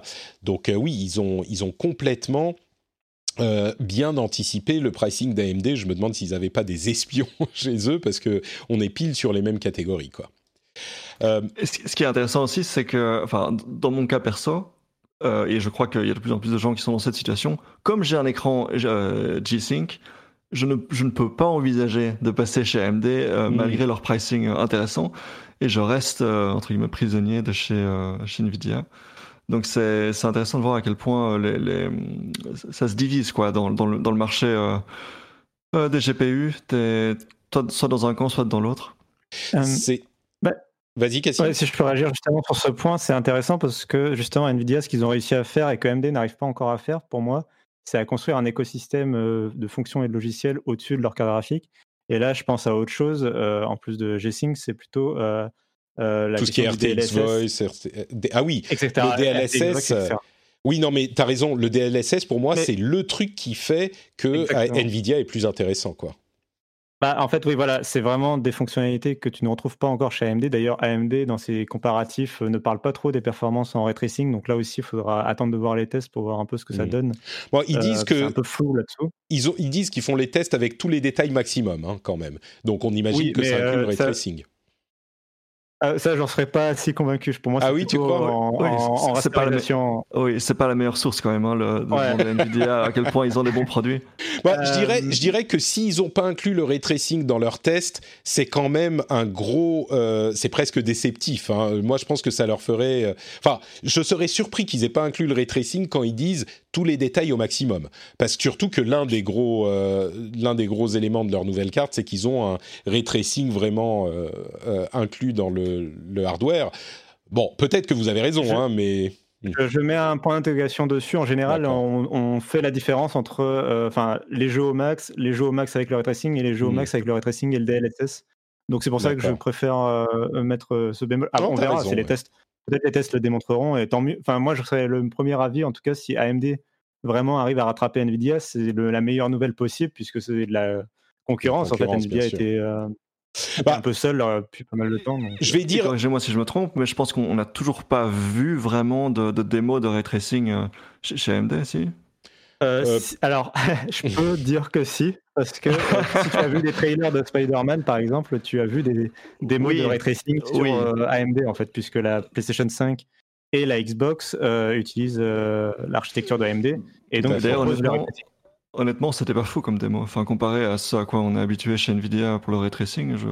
Oui, bon, ça après on peut en, débattre. Moi j'ai trouvé que c'est pas trop mal le ray tracing de la PlayStation 5, mais on pourrait en discuter plus longuement effectivement. Mais je dirais, pour, pour conclure cette question de ray tracing, euh, que si ils n'ont pas inclus le ray tracing dans leur test, c'est carrément, ça devient euh, euh, un, mauvais deal parce que si le ray tracing fait perdre, je sais pas, 20% de performance, tout à coup, on est à 5% de prix en moins pour 20% euh, de performance en moins, moi je suis pas sûr que ça soit ah, un, très bon deal. Je, veux juste clarifier ce que je disais. Euh, pour moi, dans leur comparatif, ils comparent aussi avec Nvidia sans ray tracing. C'est-à-dire que euh, dans les deux cas, on serait sur les calculs qui, s'appellent les calculs en rasterisation, sans, sans ray tracing dans les deux cas. Et peut-être qu'avec du ray tracing, c'est hmm. parfaitement concurrentiel aussi, juste ouais, peut-être un peu en retrait. Oui, bon, écoutez, on, juste Vas-y, fini. Oui, juste sur le DLSS, je finis pour dire qu'ils ont annoncé en marge de la conférence qui voulaient avoir leur propre technologie euh, concurrente du DLSS mmh et que souvent, comme souvent avec AMD, ils essayent de construire plutôt une sorte de standard du marché, euh, comme ils le font justement avec FreeSync euh, par rapport à G-Sync. souvent, ils essayent d'avoir quelque chose de plus standard, moins propriétaire, et c'est une bonne nouvelle aussi puisque a priori, en tout cas Microsoft, c'est sûr, l'a confirmé déjà, et PlayStation probablement le proposera aussi, devrait aussi intégrer cette technologie-là en fait. Donc ça va être une bonne nouvelle pour nous dans les années à venir effectivement, pour ceux qui ne le savent pas, euh, AMD est le fondeur qui équipe les consoles depuis la génération précédente d'ailleurs, euh, et donc ils équipent les PlayStation 5 euh, et Xbox Series X et S. Donc les technologies qu'ils développent devraient pouvoir s'appliquer à ces consoles également. Et j'ajoute aussi que l'explication du DLSS, pour ceux qui ne sauraient pas de quoi il s'agit, c'est un moyen de faire des rendus d'un jeu ou d'une image euh, numérique, euh, d'une image de jeu, en résolution plus faible, mais d'augmenter ensuite la résolution, une sorte de d'upscaling qui est fait avec de l'intelligence artificielle qui permet d'avoir une netteté qui est, euh, à vrai dire, assez bluffante, euh, très convaincante d'après tous les testeurs indépendants, euh, une, une, une, augmentation de résolution qui est presque équivalente à un rendu dans cette résolution nativement. Donc évidemment, on fait le calcul en résolution plus faible, donc on gagne une fluidité énorme, et puis on euh, remet la résolution plus grande euh, avec ce processus qui est euh, fait avec de l'intelligence artificielle très rapidement. Donc en gros, ce que ça veut dire, c'est que on augmente de manière hyper significative la fluidité d'un d'un jeu en résolution élevée, notamment en 4K, au prix d'une baisse de qualité graphique très très très minime. Donc donc voilà, c'est évidemment quelque chose que AMD euh, devra avoir assez vite, on l'espère. Ensuite, euh, chaque jeu doit l'implémenter individuellement. Donc est-ce qu'ils vont implémenter? Celui d'AMD ou celui de Nvidia, etc. À voir, à voir. Euh, merci Dermins qui nous confirme que celui d'AMD s'appelle le VSR, le Virtual Super Resolution, contre le DLSS de Nvidia. Alors, autre sujet, c'est Stadia. Stadia qui nous a euh, gratifié d'une démo pour Immortals Phoenix Rising, anciennement, je crois que c'est le jeu que personne ne va réussir à ne pas appeler Gods and Monsters. Euh, vous savez que, alors, il y a deux choses, il y a deux éléments à traiter. D'une part, euh, Immortals Phoenix Rising, et d'autre part, Stadia je ne sais même pas dans quel sens le prendre. On va dire Immortal Phoenix Rising en premier, euh, lieu. C'est, comme on pouvait le penser, euh, vraiment très très inspiré par Breath of the Wild. On va dire c'est un mélange entre Breath of the Wild et euh, Assassin's Creed Odyssey. C'est dans une Grèce antique fantasmée euh, mythologique avec des monstres et des dieux. Et il y a un ton euh, très humoristique avec Zeus et Prométhée qui discutent et qui disent donc Phoenix, elle est arrivée sur la, la, plage et elle a fait ceci. Et Zeus qui dit mais non mais non, elle a fait ça. Et quand on voit l'illustration de ce qu'il raconte, ça change en fonction de ce que disent les deux euh, divinités qui discutent. C'est assez marrant, c'est assez bien fait. Euh, et le jeu en lui-même, c'est, euh, oui, on va dire, à mi-chemin entre Assassin's Creed Odyssey et Zelda. Les graphismes, c'est assez proche de Zelda. On peut escalader comme dans Zelda. On a un arc et une épée comme dans Zelda. On a des manipulations de l'environnement avec du magnétisme qui est graphiquement, mais c'est carrément Zelda. C'est presque honteux mais il va arriver sur Switch aussi. Donc Nintendo a pas l'air d'être trop offusqué. mais le jeu en lui-même a l'air sympa. C'est un mélange entre combat, exploration, puzzle, et c'est pas mal. c'est sympa. C'est sympa, franchement.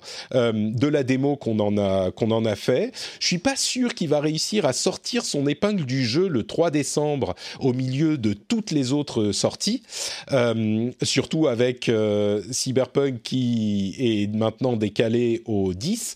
Mais enfin bon, on est vraiment au milieu d'une folie de plein de jeux différents, hyper excitants, et vous pouvez d'ailleurs euh, le voir dans la liste de. Pour ceux qui disent qu'il n'y a pas de jeux qui sortent, alors oui, c'est pas forcément que des jeux next-gen, mais il y a plein de jeux qui sortent. Hein. Vous le voyez dans ma liste des 10 jeux là, c'est assez excitant. Moi, j'ai trouvé en tout cas. Mais, euh, mais bon, donc le jeu sympa, je dirais. Euh, l'autre élément, c'est Stadia. Et Stadia, euh, c'était la première fois qu'ils réalisaient leur promesse d'avoir un jeu accessible à n'importe qui sans acheter de matériel, sans acheter de quoi que ce soit en fait, juste en lançant euh, un, votre navigateur, alors Chrome ou Firefox, non, c'est tous les, tout se baser sur Chromium. Euh, vous lancez votre navigateur, vous cliquez sur un bouton et vous êtes en train de jouer. Pas d'abonnement, pas d'achat, pas de rien, même pas besoin de brancher une manette parce que ça peut jouer au clavier. Et euh, c'est comment dire, Stadia continue à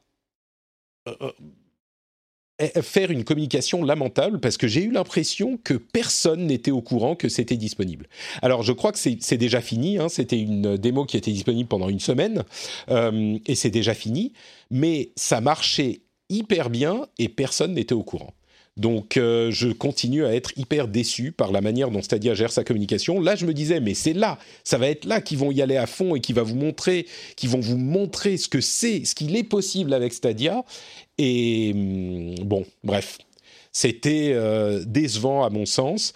Euh, vous pouvez me parler de, votre expérience, hein, Guillaume. Tu dis que ça marchait pas hyper bien pour toi. Ça dépend évidemment de la connexion, mais en attendant, j'ajoute qu'il y a des nouveaux jeux pour Stadia Pro, dont Sniper Elite 4, ok, mais Risk of Rain 2, qui est un jeu récent pour une fois, euh, qui est inclus pour les abonnements Stadia Pro, et la nouvelle que Ubisoft Plus, le nouveau nom du Uplay Plus, l'abonnement à Ubisoft, sera disponible sur Stadia et Luna. Ce que ça veut dire, c'est que si vous euh, prenez l'abonnement à Ubisoft, vous savez, les 15 euros par mois pour avoir accès à tous les jeux Ubisoft qui, dès, dès leur sortie, c'est tous les jeux Ubisoft dès leur sortie sur PC et désormais sur Stadia aussi. Alors, Stadia, c'est euh, principalement sur PC, mais c'est aussi sur votre euh, télé si vous avez un euh, Google Chromecast, c'est sur votre téléphone si vous avez un Android, etc., etc. Donc, c'est la possibilité, le moyen d'avoir les jeux d'Ubisoft, de Uplay, Uplay Plus, enfin d'Ubisoft Plus aujourd'hui, en streaming également. J'ajoute, puisque je parle du Chromecast, que j'ai essayé Immortals Phoenix Rising en version Chromecast et c'était beaucoup moins réactif que sur PC. Euh, pourtant, j'ai à peu près, c'est les mêmes conditions, hein, c'est la même connexion. Autant sur PC, j'avais aucun souci de réactivité, autant sur Chromecast, j'avais un lag, et pourtant ma télé était bien en mode jeu, etc. J'avais un lag un petit peu plus important. Donc, euh, bon. Euh, oui, Cassim? Euh, sur euh, l'abonnement, moi je trouve ça super intéressant le, move de Ubisoft de, de renommer son abonnement. Euh, je, sais que ça paraît complètement idiot, mais de renommer son abonnement Uplay Plus en Ubisoft Plus et plus généralement de créer vraiment une marque sur, sa, sur Ubisoft en fait, puisque Uplay, le launcher sur PC, devient aussi Ubisoft. c'est très intéressant de le noter. Ils ont aussi, ils ont aussi euh, renommé et recentré l'Ubisoft Connect, qui était leur club, euh, qui s'appelait d'ailleurs pas Ubisoft Connect, mais en gros, ils vont se concentrer sur le fait de euh, d'autoriser et de permettre le cross-save et le cross-play à travers la connexion à Ubisoft Connect. Donc si vous avez un jeu sur une console, vous connectez votre compte de la console à Ubisoft et vous pourrez euh, faire du cross-save sur une autre console ou sur PC, etc. à travers le compte Ubisoft. Donc c'est euh, un over-branding en fait euh, de la marque Ubisoft. Mais pardon Cassim, je te laisse continuer. Juste que je trouve ça vraiment très intéressant parce que EA fait à peu près la même chose au même moment avec, en abandonnant sa marque Origins au profit de EA euh, tout court, justement, avec l'abonnement EA Play aussi qui, qui a mmh été remodifié il n'y a pas longtemps. Et je trouve ça très intéressant parce que c'est deux gros éditeurs évidemment qui sont très importants dans le jeu vidéo. Et le fait de mettre leur marque comme ça en avant, c'est pas anodin. Je pense que c'est une préparation, et Ubisoft le montre clairement là avec Uplay Plus qui arrive sur Stadia et Luna. C'est une préparation de remettre en avant ce qu'est la marque de l'éditeur et l'importance de son bouquet à lui et entre guillemets des exclusivités de l'écosystème Ubisoft entre guillemets. ça crée un sentiment voilà de, de lien de marque et de, catalogue. Donc le catalogue Ubisoft maintenant c'est Ubisoft, c'est pas autre chose comme marque. Mmh. le catalogue y est, c'est le catalogue y est. Et du coup, ça, ça va être très important, je pense, pour les éditeurs pour négocier après les éventuels accords avec les services de cloud, les différentes plateformes type Game Pass et compagnie. je pense que c'est vraiment ça qui se joue en ce moment et c'est pour ça qu'ils se recentrent sur leur propre marque. oui, je crois que tu as tout à fait raison et j'irai même plus loin. Je me demande si il va pas y avoir une sorte de chassé-croisé entre EA et Ubisoft potentiellement une version d'Ubisoft Plus qui pourrait arriver sur les consoles, euh, avec peut-être moins de titres accessibles, pas l'intégralité du catalogue, mais euh, certains titres, le back catalogue, comme c'est le cas avec EA, euh, et peut-être pourquoi pas sur le Game Pass, imaginez, si on a accès aux jeux Ubisoft en plus de tout le reste, ça serait intéressant. Et je suis sûr, enfin je suis sûr, je pense qu'il y aura aussi du EA chez Stadia et chez Amazon, chez l'un ou l'autre peut-être, de la même manière qu'on a Ubisoft ce qui confirme un petit peu l'une des impressions que j'avais au début, au lancement de Stadia, c'est que le but de Google, c'est pas forcément de vous vendre son service à vous, euh, utilisateurs finaux, mais de se poser en marque blanche pour faire du service de streaming pour les éditeurs comme Ubisoft. Et de fait, c'est ce qui se passe là. Euh, si on a accès gratuitement, entre guillemets, en streaming à tous les jeux Ubisoft sur Stadia, si on est abonné Ubisoft Plus, bah, c'est un service de streaming pour Ubisoft Plus qui est en marque blanche chez Stadia, en quelque sorte, d'une certaine manière. Pas exactement, mais c'est un peu comme ça que ça se passe. Et je ne serais pas surpris que EA euh, s'y colle également. Est-ce que... Euh, oui, You, vas-y. Enfin, tu dis que c'est la stratégie de Google, mais enfin, Google a quand même racheté des studios pour faire des jeux Stadia. Donc c'est quand même qu'ils avaient une intention d'intégrer le marché en tant que fournisseur de jeux aussi, pas seulement. Euh, Bien sûr, bien sûr. Non, mais je pense qu'ils y vont aussi dans ce sens-là. Mais ils y vont tellement. Euh, euh, j'ai l'impression qu'ils y vont tellement à contre-cœur qu'ils doivent avoir aussi un autre euh, pied de leur stratégie sur lequel se reposer. Je pense pas que c'est uniquement dire on va vendre nos jeux sur ce service. Et ils ont aussi cet autre. C'est un produit d'appel pour faire que le service fonctionne et que d'autres, enfin des clients corporate soient intéressés par le truc également. Je pense, hein. Mais évidemment qu'ils sont aussi. Je suis pas en train de dire que Google Google va abandonner la marque Stadia et faire que de la marque blanche. D'ailleurs, Ubisoft et Ubisoft Plus sont intégrés à Stadia. C'est pas comme sur Amazon où il y a une chaîne supplémentaire à laquelle on peut s'abonner, la chaîne Ubisoft, qui n'a rien à voir avec la chaîne euh, Luna de Amazon. Donc euh, mais il y a quand même, je pense, ces deux stratégies commerciales du côté des euh, fournisseurs de, cloud streaming, quoi, enfin de, cloud gaming. Vas-y, Jules. Stadia, euh, tu parlais que justement ils avaient pas une très grande communication. Là où je trouve que Luna, qui fait partie de Amazon, ils ont une communication intéressante parce qu'au début ils étaient, ils ont d'abord acquis Twitch et du coup parlé avec les jeux vidéo, etc. Et au fur et à mesure, bah, Luna commence à arriver avec plus, enfin plus doucement et les gens s'y habituent davantage que Stadia qui a été annoncé comme voilà on a Stadia, on a ça et le jour où il y a eu la bêta, etc., il y a eu des retours tellement négatifs que les gens ont un peu abandonné l'idée en se disant on va laisser ça tranquille, quoi. Bah, J'irais, il y a du vrai dans ce que tu dis. Amazon, il va certainement plus doucement, c'est vrai. et mais bon, on est encore au tout début du, du bêta test. Hein. Stadia, le bêta test, c'était il y a un bon moment et c'était un petit peu plus confidentiel aussi. C'était aussi le premier de ces gros services à être rendu public de cette manière. Donc évidemment, ça fait un petit peu plus de bruit. C'est vrai qu'Amazon y va plus lentement, euh, mais on ne sait pas encore exactement ce que ça va donner Amazon. Hein. Euh, les premiers tests sont plutôt concluants, mais on a aussi l'impression qu'il faut une connexion beaucoup plus euh, grosse que pour Stadia pour que ça soit, pour que ça fonctionne. Donc il faut se méfier un petit peu d'avoir un jugement sur ces services à cette étape, enfin en tout cas sur le service d'Amazon. Et j'ajouterais également que le fait de retourner l'opinion dans, euh, pour euh, Google, c'est très facile parce qu'on n'a pas cette barrière qu'on peut avoir avec le matériel euh, et les consoles traditionnelles. n'importe qui peut réessayer Stadia à n'importe quel moment. On n'a pas besoin d'acheter une nouvelle révision de la console ou de faire ce genre de choses. Donc, ils, peuvent. Mais bon. comme on le disait, moi je trouve qu'ils continuent à se rater et que peut-être qu'ils se disent bon, on abandonne l'idée de convaincre le monde maintenant et on y retournera dans un an, deux ans, quand tout sera mieux mis en place. Guillaume, dis-moi. Oui, euh, ce que je trouve très intéressant, c'est ce shift de la part de certains, euh, certains gros joueurs euh, sur, sur, cette industrie, comme, donc, comme Cassim, Electronic Arts, Ubisoft et, et, Microsoft, de, proposer donc des, ces offres d'abonnement en, effaçant presque leur plateforme, en disant bah, on oublie un peu Origin, on oublie Uplay, et on, se place comme, euh, comme, comme, comme, ça. Et alors, ce qui est intéressant, c'est de voir, c'est finalement poser ses billes en se disant bah, c'est ça le futur, c'est on, on, oublie, on oublie notre, plateforme et on est juste fournisseur sur voilà, Stadia, fournisseur sur euh, Luna, fournisseur sur.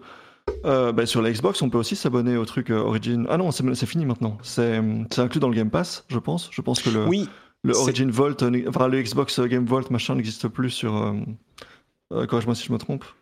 Mm. Bah, il est inclus dans le Game Pass, mais peut-être que tu peux t'y abonner pour 5 euros si t'as pas le Game Pass. parce que c'est le back catalogue d'IA qui a seulement 5 euros, donc je pense qu'il existe et Donc, et donc, ce qui est intéressant, c'est de voir que d'autres joueurs, par exemple, enfin d'autres joueurs sur ce marché, comme par exemple acteurs, Sony, Nintendo, ou ouais, d'autres acteurs, pardon, oui, sur ce marché, comme Sony, Nintendo ou Apple, ne sont pas du tout intéressés par cette idée de, vendre des, abonnements de services à, à, ces, euh, à, ces, autres acteurs, enfin pour ces autres acteurs, pardon. Euh, et, on voit une grande résistance. Le, le, cas de Apple était très intéressant. Euh, et je crois que chez Sony, c'est pas non plus très bien parti pour, pour qu'ils accueillent un abonnement Ubisoft euh, euh, je sais, bah, tu sais que EA est sur euh, la console de Sony désormais, hein, le EA Plus euh, est sur la console. D'accord, je ne savais pas. Et oui, et oui, ils ont, bah, il y, a, y, a, eu un petit peu de forcing qui a été fait, mais c'est le cas désormais. Et c'est vrai qu'il y a quelques années, Sony disait non, non, nous on veut pas de EA Plus parce que ça serait, comment dire, confusing pour nos joueurs. Ok, d'accord. C'est vrai qu'il y aurait eu plusieurs services d'abonnement différents, mais euh, ils ont changé leur fusil d'épaule il y a quelques années. Je dirais que c'est vrai que euh, EA et Ubisoft semblent, avec leur sortie sur euh, Steam, dans le cas d'EA, ils, ils sont en train d'amener tous leurs jeux sur Steam, y compris euh, Apex Legends très bientôt d'ailleurs, et puis sur les abonnements sur tous les services. ils ont clairement changé leur fusil d'épaule, mais je pense que un petit peu comme on le disait avec Stadia, ils se, ils se reposent sur deux ou trois appuis commerciaux. Ils sont pas en train d'abandonner ni l'idée de euh, vendre leurs jeux directement à leurs euh, fans sur leur plateforme, ni l'idée de les vendre individuellement plutôt qu'en abonnement. Je pense qu'ils se sont rendus compte qu'il euh, vaut mieux être partout plutôt que de s'isoler. et c'est vrai que ça va être intéressant de voir si d'autres acteurs suivent la même, la même stratégie. Bah, bah oui, justement. J'allais te poser la question, est-ce que tu penses que c'est inévitable pour la plupart des grands acteurs, les, les Square Enix, les Activision Blizzard, de, in fine, ils, finiront tous par y passer, ils finiront tous par euh, faire ce, ce, shift stratégique et de devenir euh, fournisseur d'un channel sur Luna, sur Stadia, sur, euh, sur Xbox. Est-ce que tu crois que c'est inévitable pour tout le monde ou bien c'est spécifique à certains acteurs? Je crois que dans le cadre des éditeurs comme EA et Ubisoft, c'est cohérent parce qu'il y a tellement, ils, ils produisent tellement que euh, ça peut être cohérent de dire, euh, bah, plutôt que de vous vendre un jeu, euh, on va vous, en, vous vendre un abonnement et ça peut être intéressant pour les joueurs de, prendre un truc qu'on va payer 15 euros par, par mois. Alors que si tu as un jeu tous les deux ans, payer 15 euros par mois, bon, on met World of Warcraft de côté, mais vous comprenez ce que je veux dire, c'est pas aussi intéressant. Mais rien n'est exclu. Hein. Il est tout à fait possible d'imaginer un service d'abonnement au jeu Capcom pour 5 euros par mois, par exemple, qui inclurait tous les personnages personnages de Street Fighter, euh, tous les bonus de Monster Hunter, enfin, etc., etc. Si c'est un petit peu moins cher, ça peut euh, fonctionner. Euh, mais c'est c'est vraiment difficile de savoir. Nintendo et Sony se reposent sur des ventes de gros jeux exclusifs, que ça soit parce que c'est des AAA ou des jeux très attendus. c'est c'est pas une stratégie qui fonctionne aussi bien avec un service d'abonnement a priori, parce que comme je le dis souvent, Sony préférera vous vendre 4 jeux dans l'année à 70 ou 80 euros aujourd'hui, euh, on va dire, ils préféreront vous vendre 200 euros de jeux plutôt que 120 euh, euros d'abonnement. On va dire ça comme ça. Mais l'avantage des abonnements et du cloud, c'est que en deux minutes, tu peux, j'exagère à peine, mais en deux mois, tu peux euh, proposer ce genre d'offre. Sony l'a déjà avec le PlayStation Now et ils peuvent très facilement se mettre à inclure plus de jeux dans le service et du coup transformer ça en un truc qui est équivalent à celui des euh, autres euh, acteurs, c'est-à-dire l'abonnement qui vous fournit tous les jeux, même les derniers et Nintendo pourrait le faire très facilement aussi, euh, que ce soit en cloud streaming ou pas, avec euh, les différents acteurs qui ont ce genre de euh, service en, en, marque blanche, comme je le disais tout à l'heure. Je ne réponds pas vraiment à ta question, Guillaume, parce que je crois que c'est impossible de le savoir. Je crois que tout le monde est en mode attente, wait and see, attendons, attendons et voyons ce qui se passe. Et c'est difficile Une chose que j'ai l'impression d'observer, c'est que euh, on, retrouve ce, voilà, une forme de conservatisme du côté du Japon en particulier. Donc les, sociétés comme Nintendo, par exemple, je doute qu'on va les voir euh, faire ce shift sur le cloud gaming. bon, en plus, ça me paraît pas stratégiquement, c'est un peu inimaginable pour eux. Mais, mais ce sont toujours les sociétés plutôt américaines, l'Electronic Arts ou Ubisoft, euh, voilà, plutôt français, mais très très très présent. On va dire occidental, quoi. En Amérique du Nord. Ouais, c'est ça, oui. Euh, le, donc euh, voilà, c'est bah, côté, côté, Sony, côté euh, enfin Sony a le PlayStation dirais... Now, c'est vrai, mais ils font ça en traînant des pieds, quoi. Ouais, ouais, complètement. Mais ce que je dirais, c'est que à mon avis, c'est beaucoup plus lié à une stratégie de développement et une stratégie de studio interne. Nintendo, c'est comme Sony, ils vont te vendre 4 ou 5 jeux par an parce que les fans de Nintendo sont très dédiés à la marque parce que les jeux sont de qualité et c'est les jeux qui demandent. Donc, je crois que c'est plus, je, je crois que c'est plus comment dire, euh, stratégique, stratégie financière que euh, traîner des pieds parce qu'on comprend pas ce qui est en train de se passer ou parce qu'on n'a pas envie d'y aller. Mais euh, j'aurais envie de te dire, oui, il y en a d'autres qui vont s'annoncer. Je crois que ça sera le cas, mais je pense qu'on est plutôt dans un moment où les gens attendent de voir ce qui se passe en préparant le cas où. Donc Bon, on, on, conclut avec le cloud streaming en disant que Facebook se lance aussi. Alors, il y aurait plein de choses à dire sur Facebook. Euh, c'est essentiellement des jeux euh, plutôt free-to-play, plutôt euh, mobile, on va dire, type jeu mobile. Mais on peut désormais, alors c'est en test aux États-Unis, dans certains États des États-Unis, et on peut jouer sur Facebook à des jeux en streaming. Donc, bon, vous connaissez bien la, la technologie streaming. il commence comme ça ils, vont, ils ont tout à fait et facilement la possibilité d'aller beaucoup plus loin et même dans des domaines où on les attend pas. Facebook, ils sont plutôt en interne dans leur petit jardin euh, euh, isolé. Et c'est ce qu'ils font depuis très longtemps, mais euh, même dans ce jardin, ils ont des possibilités d'extension et à voir s'ils peuvent en sortir à un moment avec le streaming, c'est tout à fait possible, quoi. Euh, et puis on va conclure avec euh, quelques news en vrac. Genshin Impact dont on parlait il y a une ou deux semaines, euh, on a l'information de Sensor Tower qui fait toujours des estimations, hein, c'est pas des chiffres officiels, mais ils auraient déjà récupéré 245 millions de dollars en quoi un mois d'existence. C'est le plus gros lancement de jeux mobiles de l'histoire des jeux mobiles. alors on dit jeux mobiles, il est aussi disponible sur PC et sur euh, PlayStation 4. Donc, je serais curieux de savoir si c'est compté dans les revenus, j'imagine que oui, mais euh, c'est encore, ça confirme ce qu'on se disait la dernière fois, qui est, euh, bah, c'est tellement important comme événement le fait d'avoir un jeu type mobile avec un business model, type mobile et un jeu chinois que ça va forcément faire des émules. Et euh, je lisais une analyse de Daniel Ahmad, l'un des, analystes euh, gaming de euh, Twitter, bon, qui travaille dans une firme d'analyse, hein, mais qui est vraiment très très bon, que j'ai reçu dans Pixels à plus d'une reprise.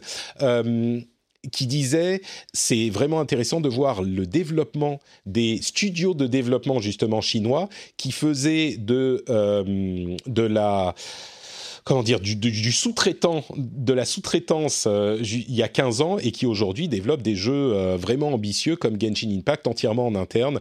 Donc bon je crois que ça confirme que la Chine arrive euh, Haven, le nouveau jeu des Game Bakers, vous vous souvenez de Fury? Il faudrait que je le relance, Fury d'ailleurs. Et ben, il arrive le 3 décembre lui aussi. Euh, c'est pas du tout comme Fury, euh, comme Fury.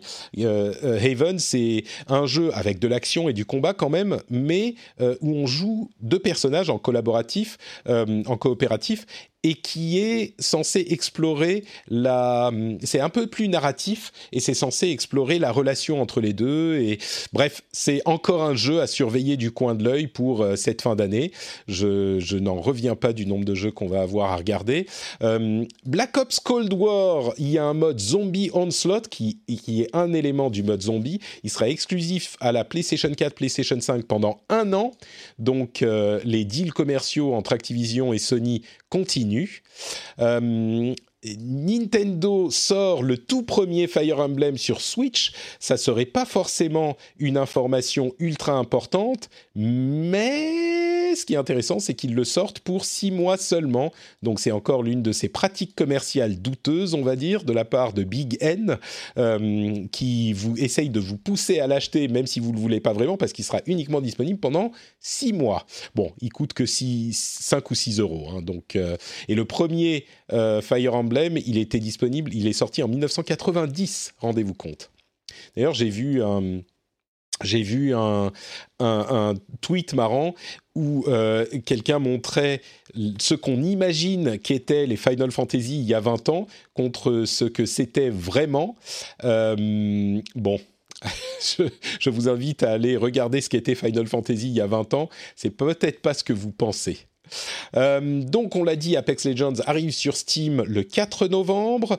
Euh, on a une série Assassin's Creed qui est annoncée sur Netflix. Euh, je sais qu'on va beaucoup rire à cette annonce, mais moi, je trouve ça que c'est toujours, je trouve que c'est toujours intéressant. Et puis Netflix est plutôt bien démerdé.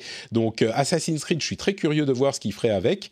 C'est- une série live action, une série animée et une série animée à l'anglais, donc euh, Japanese animé, quoi. Donc une série, euh, une série euh, manga, quoi, si tu veux. euh, mais euh, ah non, c'est une série live action. C'est une série. Non, les trois. Il y a live action, animé et Japanimation. Ah d'accord, écoute, tu- j'ai j'ai pas bien lu la news alors. Il y a les, Tout, ouais. Il y a les trois. Eh ben écoute, si ils sont en train de nous construire un Assassin's Creed Universe. Bon, ceci dit, s'il y a une licence qui euh, pourrait accommoder tout ça, c'est bien la licence Assassin's Creed, hein, parce que on pourrait faire des trucs qui se répondent l'un l'autre. Ça pourrait être sympa. Agree to disagree. Euh, et la dernière chose que je voulais évoquer, c'est cette euh, mention, cette, ce tweet de Alex Hutchinson qui euh, travaille pour Google pour Stadia, euh, qui a fait beaucoup de bruit ces derniers jours. Il a dit sur Twitter, euh, oui, euh, les streamers devraient payer euh, les, les éditeurs de jeux pour streamer leurs jeux parce que euh, c'est, c'est, c'est, ils utilisent le contenu des développeurs, ils utilisent les IP des développeurs, et donc ils devraient payer pour ça. C'était suite aux questions de euh, DMCA, euh, de Strike sur Twitch les dernières semaines. Euh, alors tout le monde a réagi de manière assez agressive à ce tweet et il s'en est pris un petit peu plein la gueule, ce qu'on peut comprendre honnêtement, parce que c'est une, déclaration un petit peu controversée, il le savait, controversiale, il le savait. Le truc que je trouve intéressant dans tout ça, c'est que pour moi, le problème, c'est pas que euh, les développeurs ne devraient pas avoir le droit de demander de l'argent aux euh, gens qui streament leurs jeux. Je pense qu'ils ils pourraient, parce que c'est une utilisation un petit peu particulière. C'est vrai que les, les streamers font de l'argent en utilisant leur contenu. Donc, en théorie, je crois qu'on pourrait discuter de la question est-ce qu'ils ont le droit ou pas. Mais la réalité, la chose qui est vraiment intéressante, c'est que peu importe les propos d'Alex Hutchinson, les développeurs ne veulent pas faire ça. Parce que pour eux, ils ont bien compris, ou en tout cas ils estiment, je ne veux pas introduire de, biais euh, personnels, mais ils semblent estimer qu'il est plus avantageux pour eux que les streamers puissent jouer à leur jeu sans avoir à payer. On sait que certains ont essayé de contrôler les influenceurs et la manière dont leur contenu était utilisé sur ces plateformes. On pense notamment à Nintendo avec, euh, je sais plus comment s'appelait leur euh, leur club, le Nintendo euh, Creators, leur machin où ils prenaient 30% des revenus des gens qui faisaient des vidéos YouTube sur Nintendo. Bon bah ils ont abandonné ça au bout de deux ans parce qu'ils se sont rendus compte que ça ne rapportait pas grand chose et que ça empêchait ça ça a supprimé la publicité. Donc, publicité, on est payé en publicité, on a de la visibilité, on n'en a pas, on est... tout ça, peu importe. Les développeurs pourraient tenter de bloquer ça, ils choisissent de ne pas le faire parce que pour eux, le contenu a de la valeur et ça fait de la publicité pour eux. Enfin, c'est ce, qu'on, ce que j'estime, c'est la raison pour laquelle ils ne le font pas, je pense. Donc, les propos d'Alex Hutchinson et les avis qu'on peut avoir sur ces propos et sur ce que devraient ou ne devraient pas faire les développeurs, n'ont pas de sens, n'ont pas de, c'est pas qu'ils n'ont pas de sens, mais n'ont pas d'intérêt parce que les développeurs pourraient déjà le faire et ils décident de ne pas le faire. Donc voilà, ça règle le problème. Euh, pour moi, c'est ça qui est beaucoup plus important que le fait de dire mais Alex est un abruti. Euh, non, il faudrait autoriser les euh, streamers à streamer leur jeu parce qu'ils l'ont payé et donc ils le. Oui et non, ça c'est plus compliqué que ça. Mais bon, bref. Au-delà du, fond où on peut être d'accord ou pas d'accord, sur la forme, c'était clairement maladroit. Et d'ailleurs, on, peut clairement constater qu'il a eu un, il a eu un, talking to, puisque dans, sa bio euh, Twitter, auparavant, auparavant, il avait écrit euh, Creative Director at Google Stadia, et puis ça a été changé pour préciser qu'il n'est absolument pas au top de, Google Stadia. Et puis il y a eu, tu sais, le, enfin, allez, Google Stadia, c'est une marque qui est, enfin, qui galère un petit peu, clairement. Euh, c'est pas, ils n'ont pas la popularité qu'ils aimeraient avoir. Et on a pu voir les, les comptes Twitter de, voilà, de, de, de, directeur marketing de, euh, par exemple, de YouTube Gaming pour dire ouais, on est très heureux d'accueillir euh, tous, les, tous les YouTubeurs qui, voilà, etc. Et donc tu te dis, mais ce, gars, allez, ce gars aurait dû réfléchir un peu, quoi. Enfin, c'est sûr. Tellement maladroit de sa part. On est assez d'accord. Bon bah écoutez, euh, ça va être euh, la fin de cette euh, de ce formidable épisode communautaire. C'était sympathique de discuter de tout ça avec vous. on va conclure en remerciant Cassim, Dragomodo, Geeko, Saku.net, Tuto et You FR qui ont participé à tout ça. J'oublie Dermins qui nous disait qu'il était juste là pour écouter. Euh, mais merci à vous tous et merci à tous ceux qui ont suivi sur Twitch également. Euh, pour ma part, je suis Note Patrick sur Twitter, Facebook et Instagram, bien sûr. Vous pouvez également retrouver euh, tous les liens de tout son dont j'ai parlé sur notepatrick.com, y compris le lien vers le Discord, mais aussi le lien pour s'abonner à la newsletter que je publie toutes les semaines, mais aussi et surtout le lien lien vers le Patreon du rendez-vous jeu où vous pouvez soutenir l'émission. Euh, c'est très simple, hein, c'est patreon.com slash rdvjeu et euh, vous pouvez choisir comment vous soutenez. Je vous l'ai déjà expliqué. C'est le moment maintenant que l'émission se termine. Vous pouvez le faire depuis votre mobile, depuis euh, quand vous rentrez à la maison. vous n'oubliez pas en mettant les clés dans le bol et en enlevant vos chaussures parce qu'on enlève ses chaussures quand on rentre à la maison. vous pouvez aller soutenir sur patreon.com slash rdvjeu et bien sûr vous abonner à la chaîne YouTube YouTube youtube.com slash. De toute façon, c'est Notepatrick partout, hein. c'est très simple. Vous cherchez Notepatrick, vous me retrouverez. Je vous fais de grosses, grosses bises et on se retrouve dans une semaine. Et dans une semaine, on sera le 5 novembre, ce qui veut dire qu'on sera à moins d'une semaine de la sortie de la Xbox Series X. Très, très excitant tout ça. Je vous fais de grosses, grosses bises et je vous dis à la prochaine. Ciao, ciao.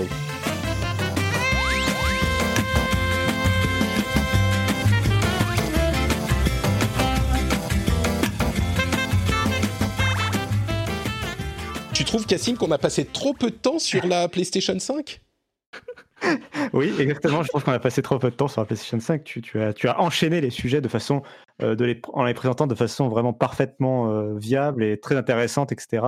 Mais euh, peut-être les gens n'osaient pas, vu que c'est le début de l'émission, n'osaient pas autant participer. Thomas, sur le sujet Nintendo, était tout de suite chaud pour participer parce que c'est vraiment un truc qui me plaît. Ouais, Et c'est Mais son alors, jeu de dites-moi, l'année. dites-moi. C'est son, jeu- non, mais c'est son jeu de l'année. En, en de la Nintendo, c'est son jeu de l'année. Donc, c'est- À vrai dire, on n'a pas interrompu parce que les règles c'était si vous voulez participer, dites-le dans le chat. Et après tu Oui, disais, c'est- bah alors personne parle? Euh, non, C'est mais non. exactement ça, ouais. C'est pas vrai, c'est pas vrai. Personne n'a dit, dites-le, dans- personne ne le disait dans le chat qui voulait parler. Donc je vous disais alors, qu'est-ce que vous en pensez? Dans le chat, il y a eu personne qui a dit, ouais, moi, je veux, je veux dire quelque chose. Je- Donc- c'est- c'est- c'est diffi- je pense que c'est difficile. euh, C'est vrai, c'est vrai. euh, je pense que c'est- mieux la règle du euh, tu t'unmute mais tu ne parles pas. C'est vrai que c'est une parler. indication déjà. Vous avez écouté, monsieur euh, Ketfi, vous avez tout à fait raison. Unmuté égale je veux parler, c'est parfait. Mais du coup, euh, maintenant je suis en train d'enregistrer à nouveau. On va voir s'il y aura quelque chose à, à- à ajouter dans le dans l'émission. Mais eh, PlayStation 5, il y a des sujets que vous auriez voulu euh, discuter. Vous pouvez vous unmuter pour m'indiquer que vous voulez dire quelque chose euh, ou- et parler tous en même temps. On s'en fout, c'est après l'émission là. Qu'est-ce que qu'est-ce que vous Alors- vouliez dire sur la PlayStation 5 Vas-y, Jules. Ah voilà, Moi- soutenez-moi là. c'est le moment. Alors moi, c'est non, mais moi c'est juste un petit truc comme ça. C'était sur le fait que, euh, tu sais, ils disent que les 12 premières heures, ils ont vendu autant de PS5 que les 12 premières semaines de que la PS4. Je crois que c'est ça la news. Ouais. Euh, il me semble. Eh ben, je trouvais que la PS4 à l'époque, c'était en 2013 qu'elle est sortie. Et, euh, et euh, à l'époque, euh, commander ou précommander sur Internet, c'était pas aussi. enfin, c'était pas encore assez. euh, Oui, répandu, tu veux quoi, dire qu'aujourd'hui on a vraiment la. Aujourd'hui, on a davantage confiance à commander sur, sur Internet, sur Amazon, LDLC, sur ci, sur ça. Et je pense que du coup, les chiffres maintenant sont beaucoup plus importants de ce côté-là. Et Je comprends je ce que tu veux Sony dire. même l'av- l'avait prévu parce que bon, ils sortent pas non plus des consoles tous les tous les enfin, tous les six mois. C'est pas comme des iPhones euh, qui sortent toutes les euh, tous les ans ou des choses comme ça quoi. C'est des trucs qui sortent une fois euh, tous les dix ans presque. Du coup, les mecs, Ouais. ils, je pense qu'ils Ah, étaient une- peut-être pas ah, trop chauds de. Ça, ça sortait une fois tous les 10 ans avant, mais maintenant il y a les, les half-step consoles, les, les, les, upgrades Oui, mais c'est pas aussi- moyenne génération. Oui, mais- C'est pas un aussi Mais gros donc, mais donc événement. c'est intéressant. C'est intéressant de voir que justement, ça aurait pu, ça aurait pu freiner les ventes et ça aurait pu dire, euh, bah non, je vais pas acheter la, P- la- la PS5, j'ai déjà ma, ma PS4 Pro, même si euh, rien qu'en prononçant cette phrase, je trouve pas très convaincante.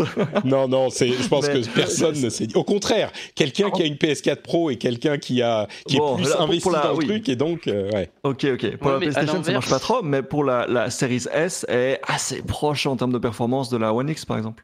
Hmm, là aussi, ça se discute, T'as toutes les nouvelles technologies euh, AMD qui rentrent dedans et, et qui rendent quand même la, la console puissante. D'ailleurs, on n'en a Mm. pas parlé, mais il y a eu le petit troll de Microsoft après la conf AMD euh, qui disait oui, bah voilà, ils ont présenté des trucs RDNA 2. Sachez qu'il n'y a que chez Microsoft que vous aurez du true ou du full RDNA 2, je sais pas ce qu'ils ont dit. Hmm. Mais euh, sous-entendu que bah, la console de Sony était un peu en retard. c'est vrai qu'on avait eu des rumeurs selon lesquelles euh, euh, la console de Sony était basée sur un hybride entre le RDNA 1 et le RDNA 2, donc ça semblerait potentiellement le confirmer, ouais. Surtout que dans l'article, ils mentionnent qu'ils ont, euh, ils, ils explicitement, ils disent qu'ils ont attendu patiemment que l'architecture soit Mhm. terminée pour l'intégrer pour vous, les développeurs et les Mhm. joueurs. euh, parce que vraiment, euh, la main sur le cœur, vraiment. voilà, Pour toi, mais, pour toi public, c'est ça. Exactement. Euh, non, mais sur la PlayStation 5, je voulais juste dire aussi un bémol pour ajouter en plus à, à ce que disait Dragon Modo euh, que euh, les 12, sem- les, enfin, les 12, euh, oui, les 12 semaines là, de la PlayStation 4, euh, les, les précommandes étaient complètement différentes aussi en termes de, timeline, dans le sens où euh, la PlayStation 4, les précommandes, c'était dès le mois de juin, euh, avec, euh, où tu avais 6 mois pour précommander. Euh, là où la PlayStation 5, c'était en septembre, à deux mois de la, sortie. Et du coup, euh, c'est logique aussi que la demande, à mon avis, soit plus forte pour la PlayStation 5 que la PlayStation 4 en son temps.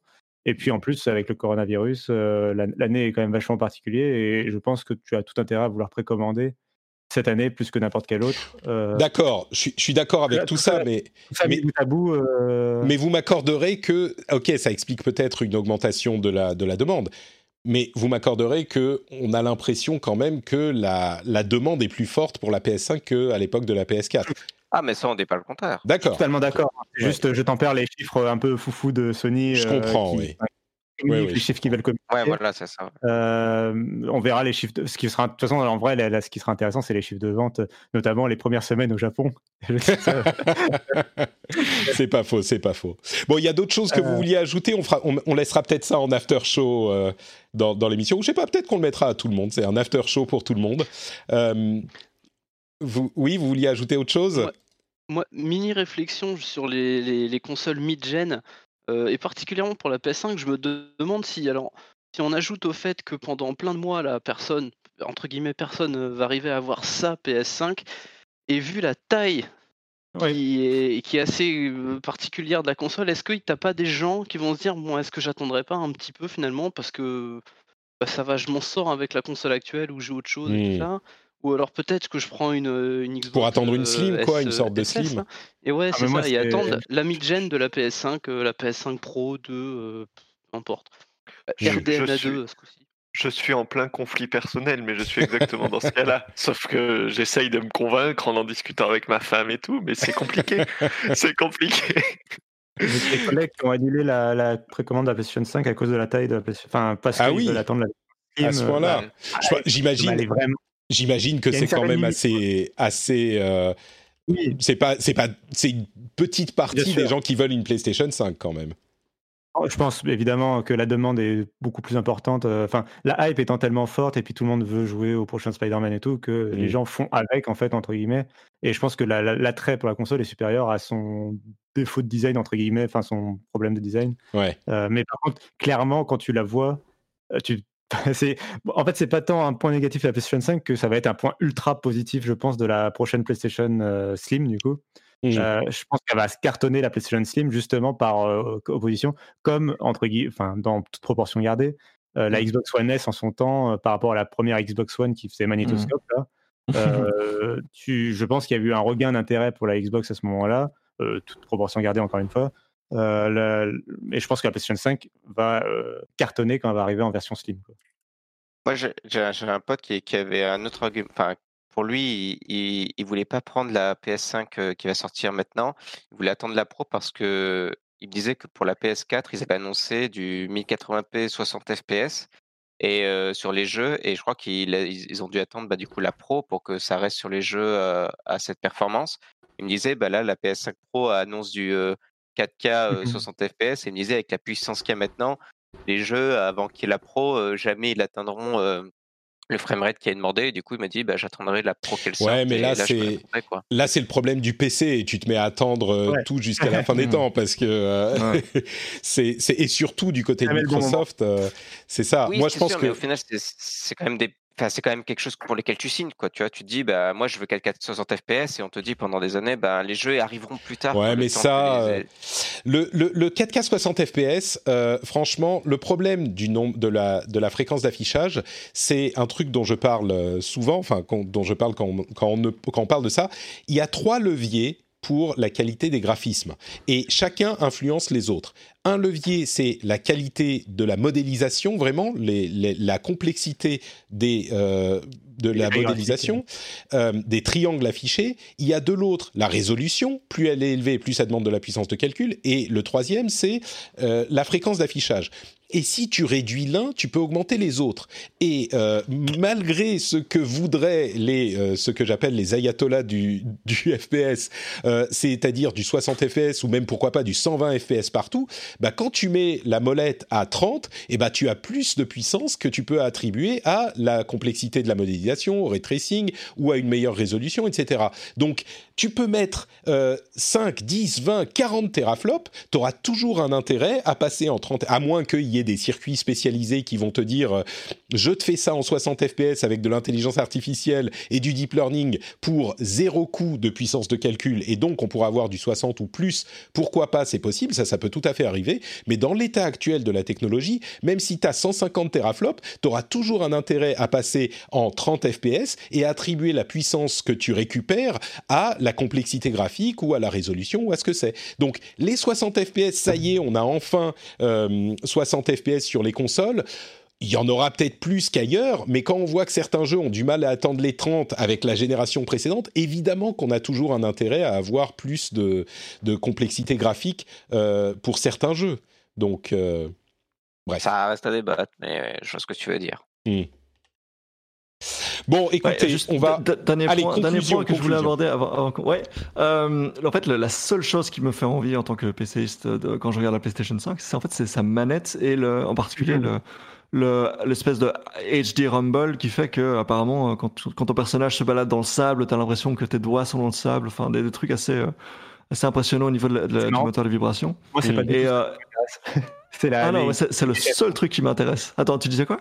C'est les gâchettes à retour de force, moi, qui m'intéresse. Le côté de pouvoir tendre une gâchette. euh, Enfin, j'ai vraiment hâte de tester ça, de pouvoir euh, Ok. avoir ouais. une gâchette qui soit plus résistante selon les situations et tout. Là, ça me. Ouais, Ouais, de, de et tu- manière générale, de manière générale, c'est la manette qui m'intéresse et je me demande si je vais avoir droit in fine à ces technologies-là sur, sur PC ou pas. À voir, à voir, peut-être dans quelques années, pourquoi pas. hein. Mais c'est vrai que, étonnamment, on, on nous promet des, des belles choses avec chaque génération, avec chaque manette. Euh, généralement, c'est plutôt raté. On se souvient de la manette de la PS4 avec son touchpad qui était plutôt underwhelming. Euh, Le- là, le ça peut, c'est ça exactement le bouton de carte. Là, ça pourrait être quelque chose de sympa avec ces, ces effets de résistance et tout ça. Donc, euh, bon, écoutez, on verra. Je coupe l'after show. Ça, c'est euh, ce à quoi vous pouvez vous attendre. Là, je vais mettre cet after show dans les deux versions de l'épisode parce qu'on a discuté de sujets dont on parlait dans l'épisode. Et puis, bon, c'est la fête, c'est communautaire. Mais c'est ce à quoi vous pouvez attendre pour les after shows qui sont disponibles pour les patriotes euh, uniquement euh, dans le flux privé où il n'y a pas les pubs, où il y a euh, euh, tout ça, tout ça. Donc, euh, merci à vous d'avoir participé encore une fois et je vous fais des bises. Ciao, ciao. Hi, I'm Dory Shafrir. And I'm Kate Spencer. And we are the hosts of Forever 35. And today we're talking about Club Med, the best all inclusive getaway for families. Today, Club Med has nearly 70 resorts worldwide, from beachside resorts in the Caribbean and Mexico to magical locations in the Maldives and Morocco to ski resorts in the mountains from Canada to the Alps. Between their all inclusive family programming, wellness offerings, land and water sports, and their French heritage inspired food and drink offerings, Club Med is the best way to elevate your family getaway, no matter which location you're at. To learn more, visit clubmed.us. When you drive a vehicle so reliable it's backed by a 10 year, 100,000 mile limited warranty, you stop thinking about what you can't do and start doing what you never thought possible. Visit your local Kia dealer today to see what you're capable of in a vehicle that inspires confidence around every corner. Kia, movement that inspires. Call 800 333 4KIA for details. Always drive safely. Limited inventory available. Warranties include 10 year 100,000 mile powertrain and 5 year 60,000 mile basic. Warranties are limited. See retailer for details.